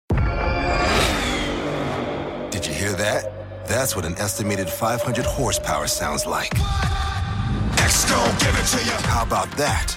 That's a premium Bang & Olufsen sound system with 18 speakers and a Biosonic sound experience. Acura wins Daytona. That, that's our legacy. You ready to be a part of it? X-Gon, give it to you. Unlock the energy of the all-electric ZDX Type S. Order now at Acura.com. Sometimes it takes a different approach to help you unlock your true potential. With Capella University's game changing FlexPath learning format, you gain relevant skills you can apply to your career right away. Earn your degree from an accredited university and be confident in the quality of your education. Imagine your future differently at capella.edu. Capella University is accredited by the Higher Learning Commission. Learn more at capella.edu/slash accreditation. any of them. Ah, don't you want to not be the smartest person in the room? Yeah. You're, you're gonna, you'll end up in a death loop because I think it's dumb. I should not be obsessed about wanting to be smarter, but I'd be lying if I said that I wasn't. Like, it is an area where, yeah, it would be cool. I won't lie. Right, right. But I know how to emotionally center myself. I know how to be beyond Yes. grateful for the talents that I do have. I am able to generate an extraordinary amount of joy uh, with the talent yeah, and yeah. intelligence. Like if 50% is hardwired and then the other 50% is making the most of that, I am really having a ball making the most of what I was given. So I'm good. Mm-hmm. Yeah. But am I insecure? Yes. Am I paralyzed by insecurity? No. Do I invest in that insecurity? No. I don't think it makes any sense to wallow in like, oh, I should be smarter. You know what I mean? Like I'm not stuck there. Yeah, yeah. But that's the honest answer to interesting. a very pointed That's question. interesting. In terms of the thing that keeps coming up for me is uh, your ability to self-soothe under whatever adversity or frustration or anger moments in business, with team, with partner, uh, personal letdowns you might have. What is the the strategy you've learned from all the people you've interviewed and and your own just personal tests and experiments of soothing and kind of getting back to a place of heart rate slowing down, getting back to a rational state of mind, letting go of the hurt 12 year old that's not smart or whatever it may be that's hurt in that moment and reactive. What are those soothing techniques besides having a blankie when you're a child and sucking a thumb? Well, so I'll get the mechanistic one out of the way. Meditation is big. Um, that that has been a lifesaver for me. That's helped me manage stress in very stressful situations. Um, but the thing that maybe people haven't heard before is I always ask myself one question. So I have a goal. I know what my goal is. That's very, very important in, in my entire rubric. Everything that I say assumes that the person knows what their goal is. Big goal or the goal just in that moment. So let's say your goal is I want to feel good about myself. So getting back to center. Um, okay, I want to feel good about myself, but I just did something to embarrass myself, and it has real world consequences, right? It really was embarrassing, and it really will stick with me maybe for a year, maybe 10 years. Maybe this is a thing that now is associated with me forever, right? It's, it's out in the internet, whatever. Um, so how am I going to recenter? I use one question: Will it serve me to feel badly about myself because of this? And if it does serve me, and by the way, sometimes it does. Like you need that sting of like, uh, I messed that thing up. I don't want to mess up like that again. And being upset by it, never more than 20% of your time. But in that 20%, leaning on what I call the dark side, to be like angry about it, be upset, hold yourself accountable, and not just let yourself off the hook and be like, yeah, you screwed that up. You weren't paying enough attention. Your skill set wasn't ready, whatever.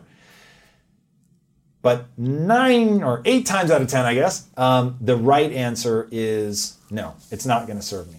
And even if kicking my own ass served me for a little bit, it's not going to serve me for long. So I need to very rapidly transition into forgiveness, into just not focusing on it, letting it go, and knowing that.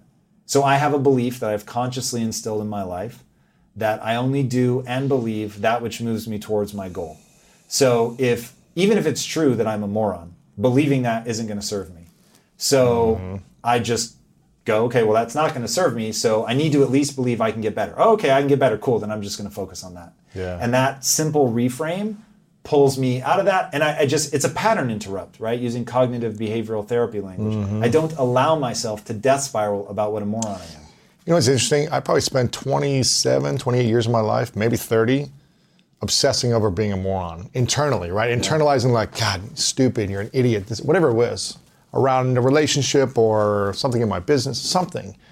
I would obsess about it. And I think when I turned 30, I finally was like, well, that doesn't really serve me anymore. And I feel like a lot of people in the world continue to obsess about calling themselves something negative, that they're no good or a moron or God, you're an idiot for doing this thing, and we obsess over it. Why do you think we obsess so much for decades of our lives until we die? Most people, it seems like. You're having a biological experience. So, one of the physics of being human, th- this is the actual structures of the brain are designed to do the following. It's designed to keep you alive long enough to have kids that have kids. That's it. Now, you trying to be the the alpha in your tribe is actually very dangerous. You're going to have to put yourself out there, take risks, try to build mm. alliances, all that. So that's why people are so afraid of making a mistake, public speaking, doing something that could get them ostracized. Now, in a modern context, it doesn't make sense anymore to have that fear, but the programming is there. Yeah. So also we have a negativity bias. So if you think of it as the sort of snake stick effect, you are better off assuming that a stick in the grass is actually a snake than you are to assume a snake in the grass is a stick. Because if a stick is, you know, just a stick, but you react like it's a snake, you look silly and people might chuckle. But if it's actually a snake and you react like it's a stick, you're dead. Yeah. So you're way better off skewing to the overreactive. Same with negative. You are way better off going, Lewis, you really embarrassed yourself. You never should have done that. You should have just kept your mouth shut. Stay safe. Yeah. Stay safe, baby. yourself. Yes because you are better off fitting in than you are sticking your head up. Yeah. Now, if you win the lottery and you become the alpha male and you get access to more females and you procreate, it's a risky strategy. But when it pays off at Genghis Khan and it pays off, you know, I mean, he can his impact can actually be measured in the gene pool. It's insane. But it's a dangerous strategy, man. So that's why you have all this like negativity bias. You're something like five or seven, I forget what the stat is seven times more likely to believe something negative than you are to believe something positive because if it's positive, then it's just you didn't get ostracized, but you don't get a lot more out of it. Whereas if you really misstep and you're in danger of being put out of the group, you need to address it immediately and go into damage control. Have you ever done anything where you felt like, oh, I really messed up? I mess up daily. But I mean, like, daily. Oh, I shouldn't have said that. Yeah, I shouldn't course, have done that thing. Or I got too much negative comments than I normally get. And is there a moment you can think of that stands out where you felt like, uh, I, I, held on to this for a few days of beating myself up because I knew I needed to take accountability? Are you asking about whether I hold on to something too long or whether I make mistakes? Where they're they're legit. What was the mistake mistakes? that was a big one for you? Where you were like, okay, I had to beat my not beat myself up, but like I had to hold myself accountable for a few days longer than I normally would to recorrect. I don't have a quick answer to that. Yeah. Um, partly because I don't lash myself for mistakes and haven't for a very long time now. Um, I make mistakes routinely. I've made huge mistakes with building culture. Really? Dude, that you want to talk trial and error? Um, like trying to figure out like how to build a culture in a company was very very difficult. Um, when I used to mentor somebody, um, I would do this thing where I would say, they would come to me inevitably and say, "Hey, I want to be you in 10 years." And I would say, okay, then I'm going to start talking to you the way that I talk to myself. That was a mistake.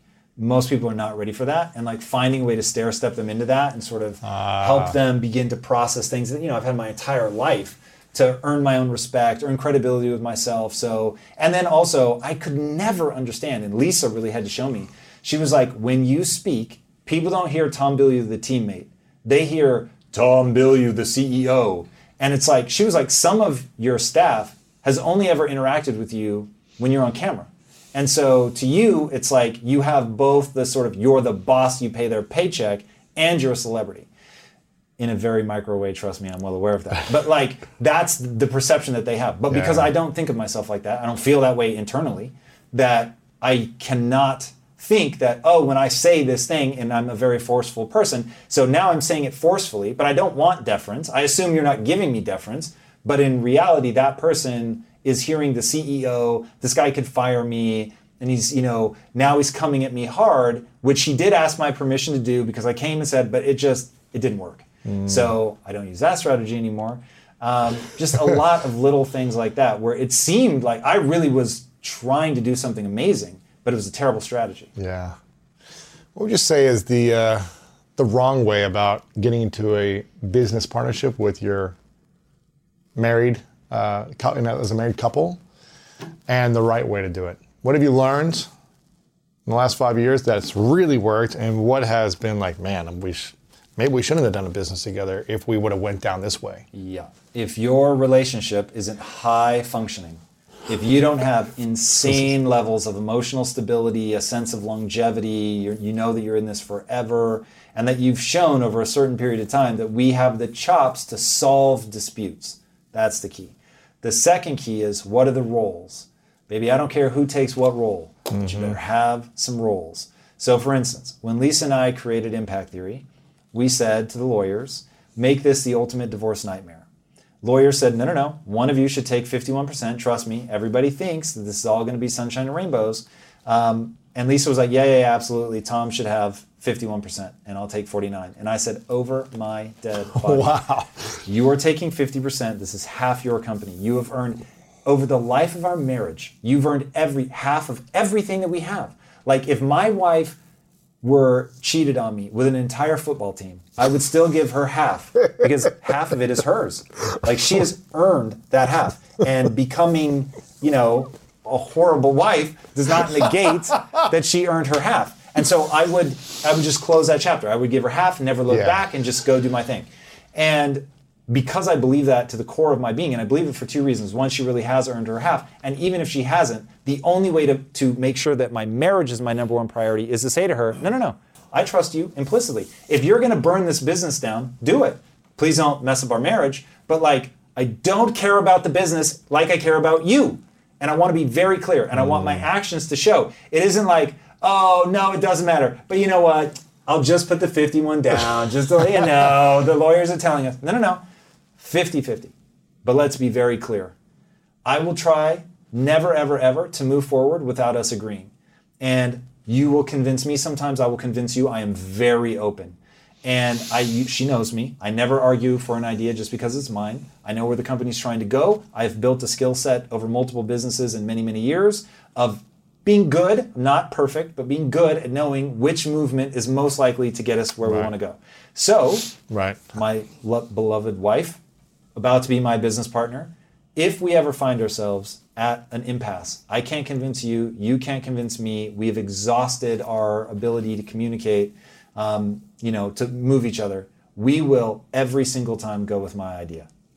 Now, if you're comfortable with We're that, 50 50 though. correct, but we have But- roles. Yes, I am the CEO. I am the visionary. Interesting.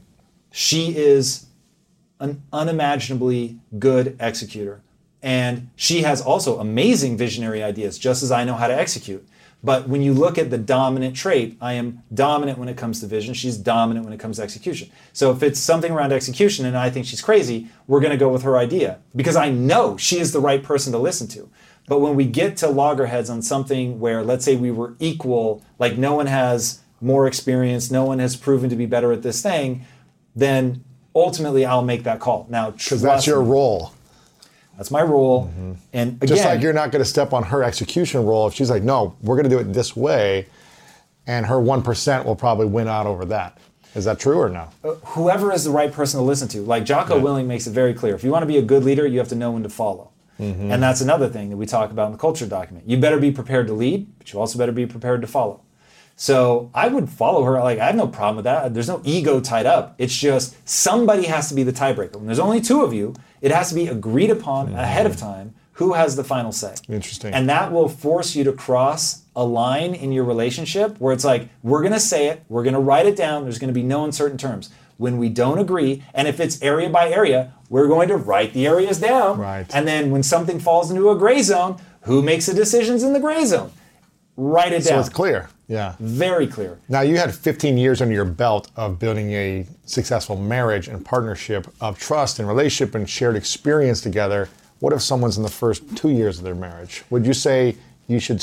It's still good chance you'll have a great business experience together and not crush your marriage in those first. If your relationship is high functioning, mm-hmm. you'll just learn the lessons in a business context. Right. so a marriage is way more high stakes than business. Hmm. All that's at stake in a business is money. What's at stake in a marriage is a shared life. And there's no way to fast track that. Hmm. So you can break up and start over, but like it, let's say you stay together for 10 years and then you break up. The only way to get to an 11 year relationship is to start, back over. at one. Wow. Whereas by then, that marriage would have been a 20 year marriage. Hmm. So it is a, to me, with my value system, mm-hmm. the thing that I protect most ferociously is my wife and my marriage. So that's just so easy. Now I play for keeps with the business. I'm not just like laissez faire about it, like, hey, whatever. But it's like when when they collide, you need to know what you care about. In rank order, which I find people have a very hard time doing. What do you think are, we've heard a lot of the habits and mindset uh, strategies you have, but what do you think are some things when you feel completely stuck? Uh, and I don't think you ever feel stuck, but in general, for people, what are some habits they can take on along with meditation to help them get unstuck in that moment to at least stepping forward in the actions they want towards their goal? So a couple things. One, you you really have to have beliefs and two rules. So Beliefs and rules and values, or values will come into play, but just to keep it simple, um, we can talk to all three if you want. It, it is the full cocktail is beliefs, values, identity, rules, and habits. That's like the the whole thing. You could sort of put routines in there, but they're so related to habits. Um, that's these are what the- you live by. that is how I make sure I accomplish what I want to accomplish. What It are your What are your beliefs? I have 25 of them. Wow. Oh, These I've actually published. So wow. while I don't have them memorized, Yeah, yeah. you- if somebody wants What's, to know what my what's beliefs one are, or two like that? I only do and believe that which moves me towards my goals. Uh-huh. I can do I can do anything I set my mind to without limitation. Then the next one is I know that's a lie, but that's an empowering lie, and I do and believe that's that which moves me towards my goals. Okay. So, um, but there's 25 things like that. Human Yeah. potential is nearly limitless. Um, Sure. on and on. So it's all things to to Uh-huh. basically get you moving in the right direction. And the reason that I bring up rules is they need to have a rule that when they're indecisive, they immediately act. And I will just promise you, you're going to embarrass yourself because you'll be wholly unprepared. And there will be times where if you'd sat down and thought about it longer, you would have come to the right answer. but you didn't because you hit indecision. You have a rule in your life that indecision equals action. And I will just promise you, it isn't like two to one, it's a thousand to one. So while there will be consequences, you will suffer consequences for living this way. But what you will get is so much bigger that it's like, it's not even close. Yeah. And so in my life, I don't allow indecision. How many rules do you have? Um, I'm actually so I you know I got a book deal and oh look at that! yay seven figure book deal I turned it down. So I'm no longer writing it. And every what I was going to write in that book was gonna it was gonna force me to come up with to actually write my values down because I've never done it. So I it's kind of like pornography. I know it when I see it. I'll get into a situation. I'll ask myself, what do I value? And because I'm totally unafraid of rank ordering things, I just rank order them. So, for instance, the one that was really hard to do my wife, my business, family, and friends. What order do they come in? Because you don't get two number ones. My wife, my business, my friends and family. Wow. That's just that's just being real. Yeah. So, but saying that out loud, that was not easy. Doesn't mean you're not going to hang out with friends and family. And it doesn't mean that I don't absolutely like I'm obsessed with my family. And there Mm-hmm. is almost nothing I wouldn't do for them. I wouldn't die for them and leave my wife alone. But like in a moment of my mom falls in a river and I have to risk everything to save her, I would do it 100%. Yeah, yeah. So, um, you know that that's easy, but that's that's just me being honest about like ultimately the order in which those three things. So, matter to me. so why not take the seven-figure book deal? What's that to do with your rules? because that is I love the mindset stuff. I love it. And it's changed my life. And I love watching somebody's eyes light up when they get it for the first time. And so I created Impact Theory University, and it is the book, but in lecture form. Yeah. And so I've already created that stuff. Now I know that I would open up a much bigger market if I were to make the book so that those people could go, oh my God, this stuff is life changing. And then I say, you like the book, you'll love Impact Theory University, sign up today. And it would quintuple our business overnight. I, I can pretty much guarantee it. When you say no to something that comes with a lot of zeros, you do so because of your value system. And what I value, when I think about Tom Bilyeu on his deathbed, if I may speak in the third person, I think of myself on my deathbed. I don't regret not writing the book, but I regret tremendously not telling stories. Because I think if I want to impact 100% of the world, 2% of them can be impacted with what we're doing right now, where you say, think like this, mm. act like this, it will make your life better. And 2% will do it. It's amazing. Now, I don't mean 2% of your audience. Your audience is the 2%. They've selected themselves out. They watch your show. So now some ungodly number of them are going to go out and do it because they belong to that very rare group. Mm-hmm. The 98% though, they will not. And the I became obsessed with this because working at Quest, I had 3,000 employees. 1,000 of them grew up in the inner cities. And many of them could process raw data faster than I could. They were smarter than me, but they had done nothing with their life. And they were mm. not going to do anything with their life. Not that would be remembered or anything that even they valued. Right. And when I boiled down to why not, it came down to they didn't have a growth mindset. They didn't have the only belief that matters. So I thought, okay, well, how do I get it to them? So I we created Quest University, mm-hmm. and I would show up early. I would stay late. I would tell anybody anything they wanted to know about mindset, building a business, whatever. And two percent of them did it, and it was life changing, and it's amazing. And I still get phone calls from people who are like, "You changed my life." I mean, it's amazing, but it's only two percent. The other 98% are either apathetic or actively antagonistic to change. Mm. So, how do you reach them? Entertainment. The, the, punchline is you have to get to the limbic system, which you yeah. do through entertainment. Movies. So, you tell them stories. TV movies, yeah. So, Star Wars. Storytelling, yep. Yeah. Star Wars affected my life tremendously. The Matrix. It's how you sway culture. Mm-hmm. So, the only way that I'm going to sway culture with my skill sets, I'm not a musician, would be telling stories. So, so the book, you weren't able to do the book because it wasn't it just took too much time. time. Yeah. Got you. And now I do admit I might at some point cross the bridge and go, hey, this is just taking Impact Theory University and putting into book form, get a ghostwriter, yeah, yeah. and get him to do it. Like Ryan Holiday, I would have him do it. I, it's only sort of been recently that I've crossed that bridge because he was going to work with me on the book, yeah. but that was when I was like, no, I got to write every word. Well, um, you have to. But now I'm like, man, just send Ryan into ITU and say, you know, spend four months watching all the content and just write it as a book. Um, and that might be the punchline. I haven't thought yeah. beyond it. And then you can I'm impact so more people. on the storytelling. I hear. That's powerful. What are other rules that you live by? So have you written those down or no? No, the only ones I've written down are the beliefs. The um, beliefs. That was part of what got me interested in doing the book was I was like, oh, it's going to force me to write down my values and my rules. Um, so here, I'll just yeah. give you a few. Yeah. I'm out of bed in 10 minutes or less. Wow. Once, if I've had more than five hours of sleep, I'm out of bed in 10 minutes or less. If I wake up after three hours sleep, I'll lay there for two hours trying to fall back. I'm talking about during the weekday, but not the weekends. You're uh, no, even on the weekends. Uh, I don't have a, a, hard rule about it, but rule of thumb, mm. I'm still usually out of bed in 10 minutes or less. So I'm out of bed in 10 minutes or less. And most everything I'm going to say, just assume I mean Monday through Friday. Yeah. I'm out of bed in 10 minutes or less. Um, I, if I'm awake, I'm either working or working out. Um, so like Spoiler alert, I don't have sex during the week. That's just like a, with rare exceptions. Uh, that's a no go.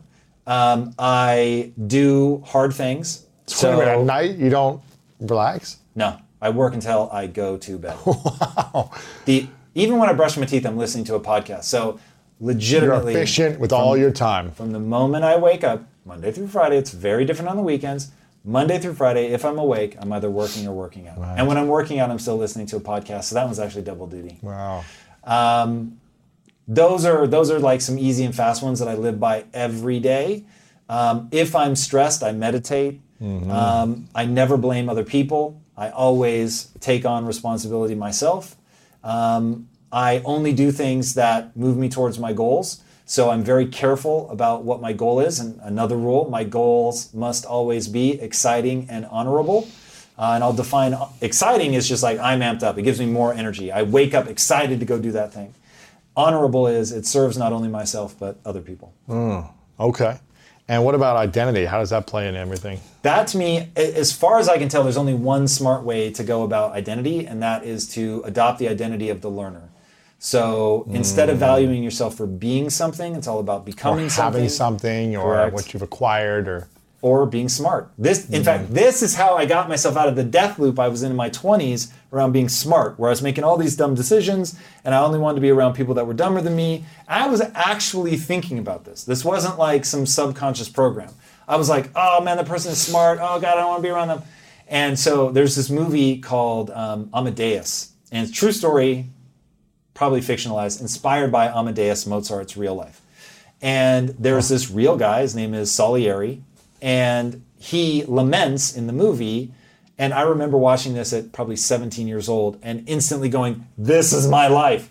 And he says, uh, he laments to God and said, Why did you make me just good enough to realize I'll never be as good as Mozart?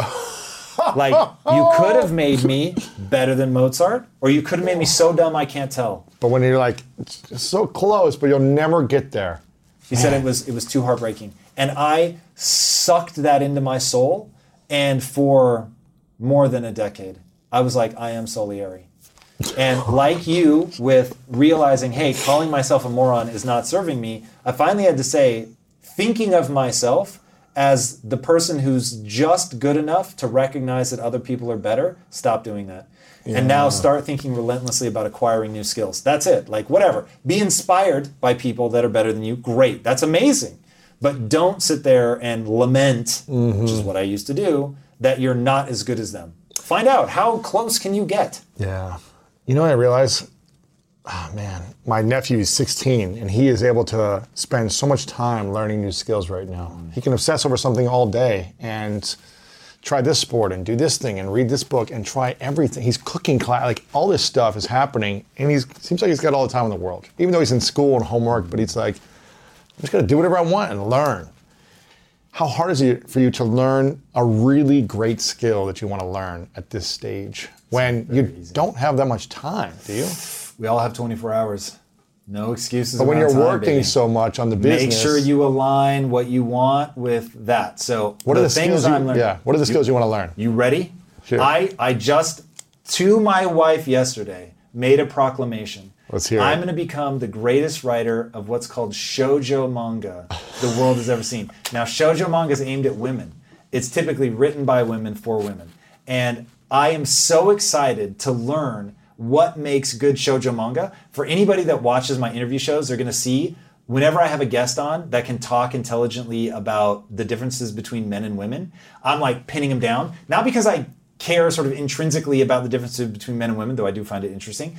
But if I'm going to write this stuff for them, I have to really understand it because people can say what they want. Baby, the numbers speak for themselves, Lewis. Dude, if you have you read A Billion Wicked Thoughts? No. Oh, Lewis, this is going to change your life. You're going to love it so much. so it's a crazy book. Jordan Peterson makes an offhanded comment in one of his lectures about, oh, there's this crazy book called The Billion Wicked Thoughts. And if anybody's wondering if men and women are the same, read this book. And I thought, oh my God, I have to go read this. Google engineers are like interested in understanding what are people's sexual desires when nobody's looking. And they said there's this fundamental flaw Oh, wow. that people lie because even if you say as the researcher, no, no, no, I'm never going to tell anybody. This is totally anonymized. People are like, ah, too many data breaches, I'm not sure, and they just don't tell you. And the engineers were sitting there going, wait a second, we have search history, we have the data of trillions of searches. men and women from around the world. And now let's look at what they search for Oh, and what sh- porn they watch. Dude, it's insane. It's so revealing, dude. So It this is book amazing. is about- It goes through what do men and women search for? What does it tell you about them? Where does this come from? Like, uh, it is absolutely give, insane. me, give me the 60 second cliff notes of, of like a difference between men and women. of this book. Well, so the punchline of the book is that just from an evolutionary perspective, you would expect men and women to have um, different, to respond sexually to different things because they have different agendas. So guys have two mating strategies one to pair bond and mate with that person, and then the other is to basically, um, oh God, there's a funny name for it. It's a rhyming way of basically saying, plant and dash. So you put your seed and then you just bail. and, right, right. Uh, forgetting what it's called. Oh, man. And because we have these two strategies, So guys, men have both those strategies. Men have both those strategies, but for because for a guy, it's like sperm is cheap, the encounter is cheap. There, if if the woman has to raise a child, even like the nine months of gestation, the woman has to go through all that. Man, man is off scot free. So he's always looking for those opportunities where he can just impregnate a female and then bounce. And when you think about it as a legitimate mating strategy, women also use that strategy to attract men. It's the difference between being hot and being beautiful. Hot is advertising sexual availability, whereas beauty is often sort of a more internal thing. It's about who the person is, it's the sort of totality. So somebody can be standoffish and still beautiful, but hot comes from the allure of they could be accessible. Wow. And that is like, that's fascinating. And when you think about the things that really turn women on, get ready vampires, billionaires, um, pirates. It's like all the um, the number one female fantasy is Beauty and the Beast. Not literally that story, but that archetype of the sort of out of control, beastly man who is tamed by one woman and brought into a loving relationship with one woman. Why is that the- dude? Think about it. You've got to get this like high status male into a monogamous relationship. It's like the you hardest thing to do. hardest thing to do and it's the thing to get that high status male to not use you and then leave but to pair bond with you fucking trips them out right so that, and i love that but here like before we go laughing at women guys their porn genitals that's it and now if you really want to freak yourself out there is the number of porn that's like one guy two girls is tiny compared to one girl and multiple men No. yes have you not heard Men? of sperm competition What? Yes, it's this Wait whole thing. What Dude, is this? Sexual selection. This shit is crazy. Wait a minute. So Guys like watching porn with two men. I won't say like. The data shows. The data shows they watch way more of it. So With now- two guys and yes. one girl. And do you know? Really? Do you know how they get a horse? Like if they want to make sure that a horse impregnates another horse, they'll have it be around another stud so that there's another male present. So it's like who's bigger or stronger? You or- ejaculate more semen if you've just watched uh, another man have sex. You, if your wife has been away for something like three days, when she comes back, you'll ejaculate more because you don't know who she's been with. Dude, it's insane. I don't know, like I don't know how much you want to get into this on your show, like I don't know, Crazy. but it is like well, we could go deeper. It gets weirder and weirder the farther you go. But human sexual selection is absolutely fascinating, and it gives these powerful insights into like how you can sort of feel more at ease, like with your own sex, and be able to talk in a way and feel understood and seen and all that. And then when it's the opposite sex, there can be like these misunderstandings and like, what the hell's going on? And the way that I explain it is being around other men is easier, but being in a mixed group is more productive because you get heterogeneity of thought. So people mm. are coming at it from different angles. It's way more explosive in terms of what you can get done. It's awesome. And so I always seek out like the different modes of thinking in groups because it's way more powerful. But I'd be lying if I said that it wasn't easier when I'm in just group, a group of guys. with all the things that you've learned from personal experience of marriage and intimate relationship and the psychologists you've been interviewed, the books, the billion Billion wicked thoughts. wicked thoughts, like all these things you've experienced, if it could boil down a healthy, happy relationship to three things that each partner needs to do and take responsibility for in order to create and cultivate a long-term, healthy, happy relationship, what would you say are those three things? Number one is the one that everybody is ready for communication. Mm-hmm. Number two is you've got to, what I usually refer to as fill your heart with love, but I'll say another way, which is want them to win. You need to elevate your partner. If your partner doesn't feel better about themselves when they're around you than when they're not, you are in real trouble. And then third, lots of sex But only on the weekend for you. for me. But I make up for it, Lewis. I make up for it. The whole weekend is just sex. It's not quite crazy like the that, whole weekend is being around other dudes and then just with your wife. Zero percent of that. It is entirely uh, pair bonding. Sex is a big part of that. Touch is a big part of that. Cuddling is a big part of that. Sharing something, food, watching something together, touching while you watch it, massage. Like, dude, So it doesn't have to be sex, but some type of Yeah, yeah, physical yeah. touch. for sure. And sex, sex, I do mean that one. sex is important. Otherwise, you become roommates. Hmm. And bed death is like this whole thing. Bed death. Yeah, in, in relationships where you respect each other, you're fond of each other, but you're not having sex anymore. So, sex is important. It's very important. Those are the three things. Those are the three. How do you communicate when you think differently, act differently, believe differently? Well, first, it's important to recognize that we really do overlap far more than we're different. So the commonalities are so overwhelming um, that it is powerful. I mean, there's there's no human I feel more connected to or more understood by than my wife.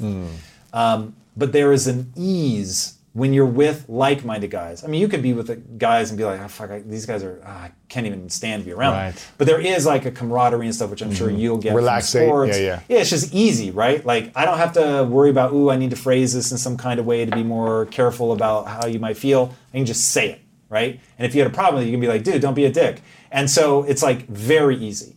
Um, and women likewise, like they are more protective. Everyone's included. Like they're just they default to that. And they don't have to deal with you know the Neanderthal Yes. guys in the group. Um, but there's so much overlap. So anyway, Lisa and I have to be thoughtful about like, oh yeah, you're right. I'm the classic one that everyone jokes about is I'm just trying to solve your problem, but you just want to be heard, right? Yeah. So that's sort of the easiest one that people be like, oh yeah, I can totally relate to that. So you have to navigate some of that, but um, the communicating, even when you have differences, just rules of engagement, right? Like, mm-hmm. say, what do we do in an argument? Do we step away? Do we keep going until we get to the end of this? Do we go to bed mad? Do we not go to bed mad? Can you leave the house? Do you have to stay in the house? Right? Like, having, can we name call? Can we yell? Can we raise our voice? Like, if you Create just say, yeah, Yeah. like this, this is how we fight. This is fair. This is not fair. Like Lisa and I, never, ever, ever, ever, ever, under any circumstances, not even once, weaponize the other person's insecurities. powerful. Can't do it. And so that would be such a violation of trust that we just don't. Yeah, that's good. What's the thing you admire about your wife the most? Man, that's a long list. Uh, the most thing is that my wife has an unbreakable will. And there have been times where it actually annoyed me because there were times early in our marriage where I just thought, I'm just going to wear her down and just be like, don't do this or leave me alone about that or whatever. and I'll be so inhumanly consistent that she'll back off eventually. She'll just give up. And once she believes in something, and dude, that, I, I need to go deeper on this because I'm going to get myself in trouble with a little generalization here. But there is a book, it's very profound, and I highly encourage every human being to read it, called The Gulag Archipelago, written by a man who was put in the, the Gulag, the Russian, um, like, internment camps. I'm not sure what the right way to The think of it Gulag what? The Gulag Archipelago. So it's basically like the the groupings of the gulags, and he got pulled into the Gulag system, and it, it's terrifying. Far more terrifying in terms of number of deaths than the um, Nazi concentration. What year was camps. this? Uh, this would have been post World War II. Really? Yeah, yeah. His name's um, Alexander Solzhenitsyn is the author. Real guy, really survived the gulags. It's kind of like a Viktor Frankl type of. Yes, but this guy is book. enraged. So it is. Jordan Peterson wrote the foreword to the um, the sort of updated reprinting of it or whatever, and he talks about how when you're reading it, you feel like Solzhenitsyn is screaming for 800 pages or whatever it is. It, it is. It's one of the most chilling books I've ever read. Like it, it's sort of akin. It's not quite because the gulags were diff- different, but imagine you're reading the book written by um, Viktor Frankl, but instead of having found this sort of beautiful insight, he is enraged and points out how we ended up here. This is how you end up creating a system that's so inhuman. Absolutely breathtaking book. Anyway, in it, he says, most people under torture will eventually say whatever you need them to say. But he said, there was, when you heard that someone was tortured to death, he said, I'd put a chip that it was a woman. Because he said, Wow. once they latch onto something, they're not backing down. They, will ju- die. just will not let go. It's right and it's right. What's right is right. And that's it. They're And- willing to die for yes. it. And I was like giving the chills now. And I so see that in my wife. When I read that, I was like, this is my wife. Like she has this thing of like, when she believes it should be this way. And she's just will like die for it. Yes. And Oh at times, though, Lewis, where good sense is telling you to back down. You don't need to die for this. Yeah. You, it's okay to lie and say, yes, you were right. like that didn't make any sense. Right. And, and, and truly, from the outside, it, I would be begging my wife to lie, to give up her principles. Like, I want you alive. And you, you're being tortured. This is crazy. But she really would be tortured to death before she would give on that. And, and, and it's like, it's it's awe inspiring. Wow. Now, it's awe inspiring until it becomes pathological, and then it's terrifying. But like, really, really, really, when I, because I think I am hardcore. But that woman, man, once she, like, she has true righteous indignation, and she just becomes unstoppable. Wow. Okay. so, the Bulag. Gu- Gulag Archipelago? Is that where you're Gulag? Gulag? Gulag. The Gulag is like their prison. The Gulag. I got to read this book. If there were only three books you could recommend to people, that this all the books they could read in their life. This is the hardest thing probably. But if you're like three books to live a better life, to understand the world, and to just thrive, what would you say are those three books? It's not a hard question, but it's one that I, I'm sure I will answer differently every time somebody Yes. asks. Uh, number one is Mindset by Carol Dweck. Yeah, it's great. It's the most important book in the English language. Uh, number two is The Obstacle is the Way by Ryan Holiday, which is an absolutely extraordinary book. And then number three is Extreme Ownership by Jocko Willink. He's great. And Leif Babin. Shout out to Leif. what is it the thing that you think most people misunderstand about you? That's very easy. They think that I'm trying to be the next uh, Tony Robbins, and I'm trying to be the next Walt Disney. Yeah, I get that a lot too, and I'm like, I'm not. I love Tony. I think he's amazing. amazing. But I don't want to. I don't want to run a business. Uh, I don't want to run an events business, and it's me being the the one leading people in that way, I feel like that's a lot of pressure, and I'm just not that good at it. I don't think you know compared You- to someone like him. Look, Tony's model. Tony's the goat, Yeah, so I won't put either of us in that category. but you are amazing at it, and seeing the what you've built around you is a reflection of how you're able to influence people on stage, but more importantly, and this is something that only a precious few people in your audience know, what you're like in person. right, right. And for anybody, and I know you must get this comment a hundred times on every video, Lewis, you're such a good listener.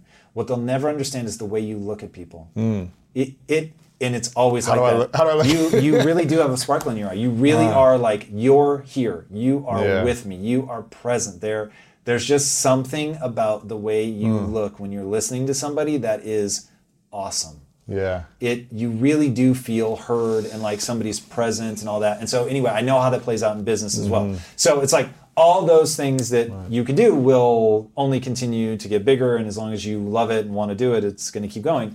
But I certainly get that Tony does a thing and it's amazing and he's Mm-hmm. still doing it first of all, so let Tony be Tony. Um, but yeah, I don't it's not the game I want to play. yeah. Um, it's incredibly powerful and it's a necessary part of my master plan to play in that realm. Um, but the closest thing, and of course, I, I'm not trying to be a clone of Walt Disney. I really want to be Tom Bilyeu. So all the people saying, "Oh no, just be yourself." Yes, yes, yes. I'm just saying. But that's a model that he's built. Having Yeah. a model that helps you have something to aim at. It's and also is just an organizing principle for people to understand. So. And what's the hardest skill that you want to learn?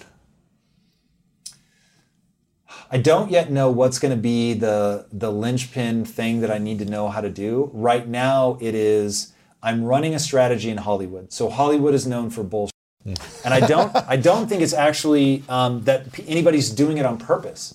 Creative things are really really hard. It's really hard. hard. to know what's going to pop. We don't know. Right. So you want to tell everybody because you're not sure. You want to say, "Hey, this could be amazing," or "This is amazing, kid. I love you." Like, yeah, yeah, yeah. Let's do this, man. I love it. I love it. Now, what you're really trying to do is buy yourself time to get feedback from other people to see will this person keep going to see if it starts to generate heat so you want to get as close as you can and yet push them off so you want to create a mm. relationship where you're the natural person for them to turn to when they've got heat behind them Yes. but you want to they're like big enough and Yeah, yeah, yeah. momentum, yeah. Keep keep them at arm's length until they have momentum. Don't you take a gotta tell them, yeah, like I love you, man. Yeah, yeah. What you're doing is amazing. You're a talent, and so I get it. I, and I don't think it's sinister. I don't think it attracts ugly people or anything like ah. that. I think it is so difficult to know what's going to hit. You need to create that sort of weird friction. So anyway, I come into this and I say, I've already had all the financial success in the world. I don't have to think about that. So I'm only going to play the Hollywood game as long as it's interesting. It's only interesting to me if I can be real. So I tell people when I meet them for the first time, I'm building a reputation. And I'm building my reputation by always saying what is true. And so it may be uncomfortable because if I don't like your project, I'm going to say I don't like your project. Right. And my hope is that that will be refreshing, and you will always know exactly where you stand with hmm, me. it's interesting. And dude, it's coming back around to me. I don't know that it's a winning strategy yet. I've gotten some early interesting feedback where I'll say no to an early project. So I'm like, this just doesn't line up. And then they'll come back a year later and be like, hey, I really like the way you move. And because I can get things done, which is like my ability to create momentum is sort of my secret superpower. And people will come back and be like, hey, I see what you're doing. I see how much you've accomplished in the intervening year. It's amazing. And you were really honest. And so I know I can trust you. So, but I also, I had a, um, an agent and they just flat stopped calling because in a meeting, I was like, I'm tired of you guys saying this. You keep saying it every time we meet. Like, happens. and I'm like, what are we doing? Yeah. Like, what? And I literally said, I said, stop the meeting. What words do you need to hear from me to know that I'm serious and I'm ready? Because every meeting they'd be like, hey, if you like this idea, we should do it. I'm like, ah, I'm doing it. Every meeting I have said the same thing to you. I am in. I'm ready to move. I'm ready to move now. And I said, maybe everybody else you deal with. That means let's have another meeting. It doesn't mean that with me. Like, we don't need another meeting. Right. Let's make it happen now. Right now, what words do you need to hear from me? what did they say? They left. and they they they were visibly annoyed and because I wasn't playing the game in Yeah, the standard yeah, way. and they never called me again. It was the absolute end of the relationship. And I was like, fine. Like, you're not the agent for me if A, you're gonna loop around the same thing. Like, we don't create momentum by talking, we create Mm. momentum by doing. And if this is a project that's not ready and it's two years off, then just say this is a project in two years. Cool. But let's talk about the projects that are now. So I have no, I actually don't know. I may alienate a lot of people Yeah. and Hollywood is very incestuous. So I try to be in a space where I can control my destiny, which is why I'm so obsessed with comics. Because Webtoon is the YouTube of comics, so I can publish. I don't have to get anybody's permission. I can build a following. I don't have to ask anybody. Building community is what I know how to do. So it's like that is where I can really focus and control um, what we're doing. But yeah, I don't know if the strategy will work or. What do you think you need to let go of in order to get to where you want to be faster?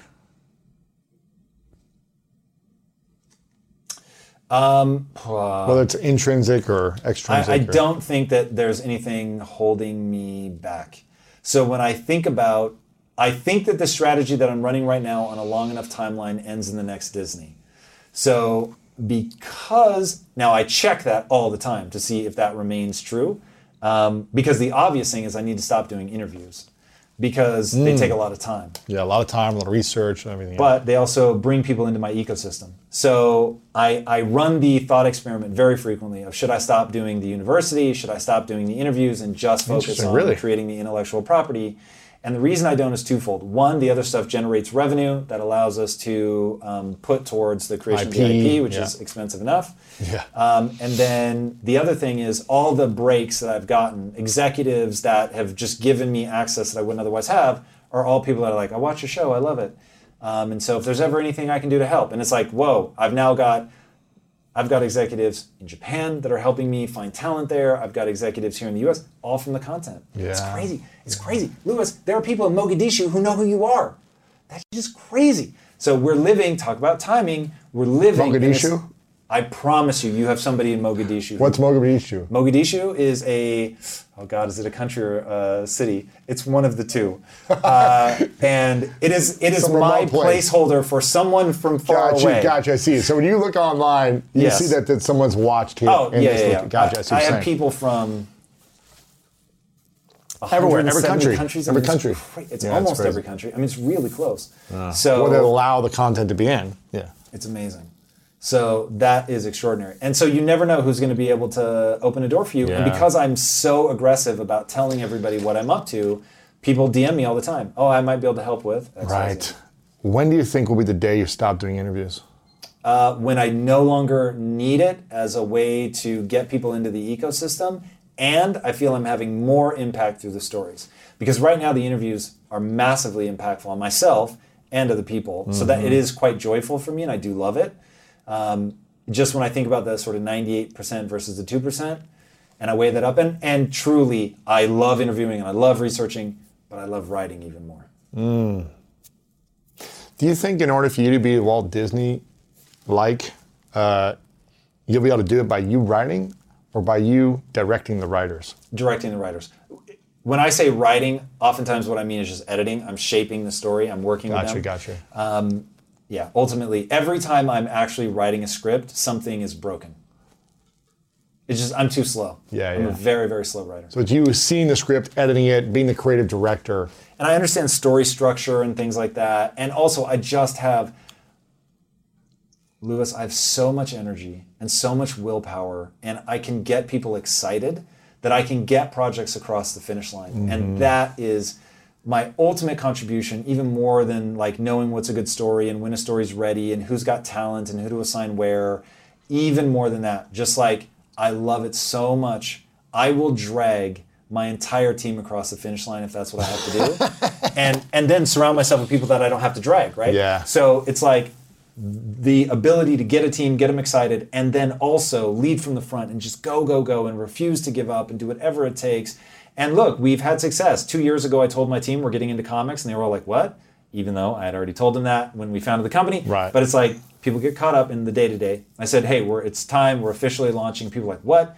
Ten months later, we had a comic, and now two years into it, we have two of the top ten spot. We only have two projects active right now. Both of them are in the top ten of Webtoon Sci-Fi. which is like a the YouTube of comics. Yeah, and they they post rankings and they do it by genre, and both of them happen to be science fiction that we've put out so far, and we're they're both they were four and five. That's pretty top cool. ten. Now, when they're one and two, I'll be much happier.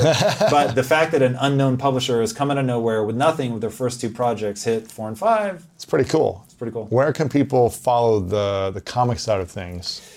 They can read the comics on Webtoon. So one of them's called Hexagon, one's called Neon Future, and then on Instagram they can follow us at IT Comics. So if they go to IT Comics on Instagram, follow you there, then there'll be a link to where they can go read them Yep. on Webtoons or whatever. Absolutely. Uh, it's been powerful, man. I've got a couple final questions for you, but I want people to follow the comics. They're amazing. I love when you send me the first copies, they're unbelievable. Uh, follow that. Follow Impact Theory. You have the YouTube show that has been crushing with content. Uh, so follow that. What are you at? Two million now subscribers? Just under. Oh, Just trying to get that before the new year. Like, oh, Oh, get that that'd be in there. nice. I don't think we're that close. Oh, gotcha. Yeah, a few months away, but uh, so make sure you follow that there. Follow you on Instagram. Probably one of the most uh, positive accounts on Instagram with some of the greatest content that I've seen with you and Lisa uh, doing a lot of great stuff there as well. Follow Relationships Theory. If you want to master your relationships, new YouTube you guys are doing amazing on that. It's its own channel now for anybody paying attention. blowing up. It's not just content in the feed; it's its own channel, Yes. separate. Yeah, yeah, it was yeah. a smart move. Yeah, it wasn't Really getting smart. the love that I thought it deserved because it's going to attract a different audience. But I think our content there is fire. It's Mm-hmm. really good. two decades of us like making every mistake you can make and like really finding good. our way through it. Is that weekly? You do it once a week? It multiple times a week. Yeah. That's pretty cool. So check that out. Um, how else can we support you? Man, that's it. If you've got somebody that's into uh, comics, please send them to Webtoon. Like that's my big thing. If anybody is trying to change their life, Impact Theory University is legitimately one I offer the most aggressive money back guarantee you're ever going to get. No questions. If you told me that you didn't get ten times your money, I'll give you money back. But it this is what. If you want to be successful at whatever it is that you're trying to do, this is it. This is all the stuff that they should teach you in school and don't. Mm, that's great. There you go. And then, is there is it tombilyeu.com? Do you have that? Do you ever- We do, but it's impacttheory.com. But Gotcha. YouTube is Tom Bilyeu. Oh, really? Okay, cool. So check all that stuff out. Uh, I'm curious. The last time I had you on five years ago, uh, I asked you uh, what your three truths were. I don't know if you remember them. I'm not, not going to tell you them, but I'm curious. I have them here. I'm curious what they are now, Yeah, five years later, fun. to see if they Very, are. very interested. So if you could only share three things with the world and it's your last day and we have no access to your Walt Disney-esque Yeah. animation studio movie empire, uh, all that went with you. All the content you've ever created goes with you to the next place. And you can only share three final things. What would those three things be? Number one, the human animal is designed to grow and get better. But you mm-hmm. have to put the time and energy in. Number two, fulfillment is all that matters. Don't chase money, don't chase fame, don't chase success. The only thing that matters to actually enjoying your life is to feel good about yourself when you're by yourself. That's it. And getting people to recognize that, like, if I were to give you one thing that I'm trying to do, it's that. And then number three, love deeply, man. Nothing will ever reward you like the connection with another human being. That's Nothing. true. That's true. Well, all three of those were different on the previous. Yeah, I'm not surprised. So if you want to hear what those three were, make sure to go check out the other interview we did five years ago. We'll have it linked up below this. Um, amazing, man. I want to acknowledge you, Tom, for for constantly showing up and leading the way. You do an incredible job of using your willpower, your mindset, and your consistency, showing up and obsessing over the process. And it's such an inspiration to be your friend. It's such an inspiration to watch you just freaking take over and build something so powerful that impacts the world in a massive way. And I love that you are willing to take a massive risk on your beliefs and your values and your dreams and really put something out there like a comic series that maybe isn't the the decision most people would make, but you're doing something based on what you know is going to pay off 40 years from now and not something that's going to be hugely successful financially or whatever it may be in this year or moment or a big return right away. And I think playing the long game is one of your strengths. You know how to execute the short game in a big way to still get results for the long game. And I think that delayed gratification process really inspiring, man. So I acknowledge you for that and, and many other things. And I really acknowledge you also for being such a committed husband. You know, no one knows behind the scenes what really happens, but it, it feels like and it seems like that you're so committed to this in a world of social media where it's easy to be distracted in other relationships or in other people all the time. To constantly make that your number one, I think is really that's the thing I think I'm most inspired by. So I'm, I'm proud of you for leading the way when so many people are lost in that direction. Um, final question for you, man. What's your definition of greatness? We'll see if this is the same as well. To me, greatness is leaving it all out on the field. Like you can't guarantee results, but you can guarantee like did you really play to win? Mm-hmm. And this is something that I am heartbroken for other people if they're not playing to win. And the only reason to not play to win is if you don't think you can win and you value yourself for winning. So my thing is, maybe I can't win. I think the odds are actually against me building the next Disney. But it's such a fun game to play because I only value myself for the sincere pursuit. So greatness to me is not about achieving something, it's about playing all out, sincerely pursuing it. Mm, my man, Tom Bilyeu. Thanks, man. Thank you so much, my friend, for listening to this episode. I hope you enjoyed the stories, the lessons, the insights, the inspiration from Tom Bilyeu. Make sure to check out the comics and magazines and everything that he's up to over at Impact Theory and over on social media as well. Some inspiring content on social media. And if this is your first time here, please click the subscribe button over on Apple Podcasts or Spotify and leave us a rating and review of the part you enjoyed the most about this episode from Tom. Something he shared, an insight, a strategy, a tool. Feel free to post that over on Apple Podcast right now with your review and your insights. And if you want inspirational messages sent to your phone from me every single month, every single week, then text the word podcast to 614 350 3960 to get on my secret texting community list. That's right, text the word podcast to 614 350 3960. And I want to leave you with this quote from Aristotle, who said, We are what we repeatedly do. Excellence then is not an act, but a habit. I hope you are enjoying the constant repetition of great minds that we bring here on the School of Greatness. Every single week, we bring you three big episodes, three big insights, interviews to support you in your growth, in developing your mindset, developing your character, the qualities, the skills for your life. So continue showing up every single week here, and we'll keep bringing you the greatest minds in the world to help you unlock the greatness inside of you. I'm so grateful for your time today, and I want to remind you if no one's told you lately that you are loved, you are worthy, and you matter. And you know what time it is? It's time to go out there and do something great.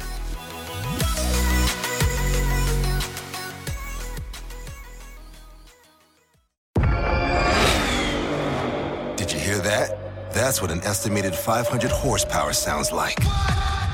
X-Gon, give it to you. How about that? That's a premium Bang & Olufsen sound system with 18 speakers and a Biosonic sound experience. Acura wins Daytona. And that, that's our legacy.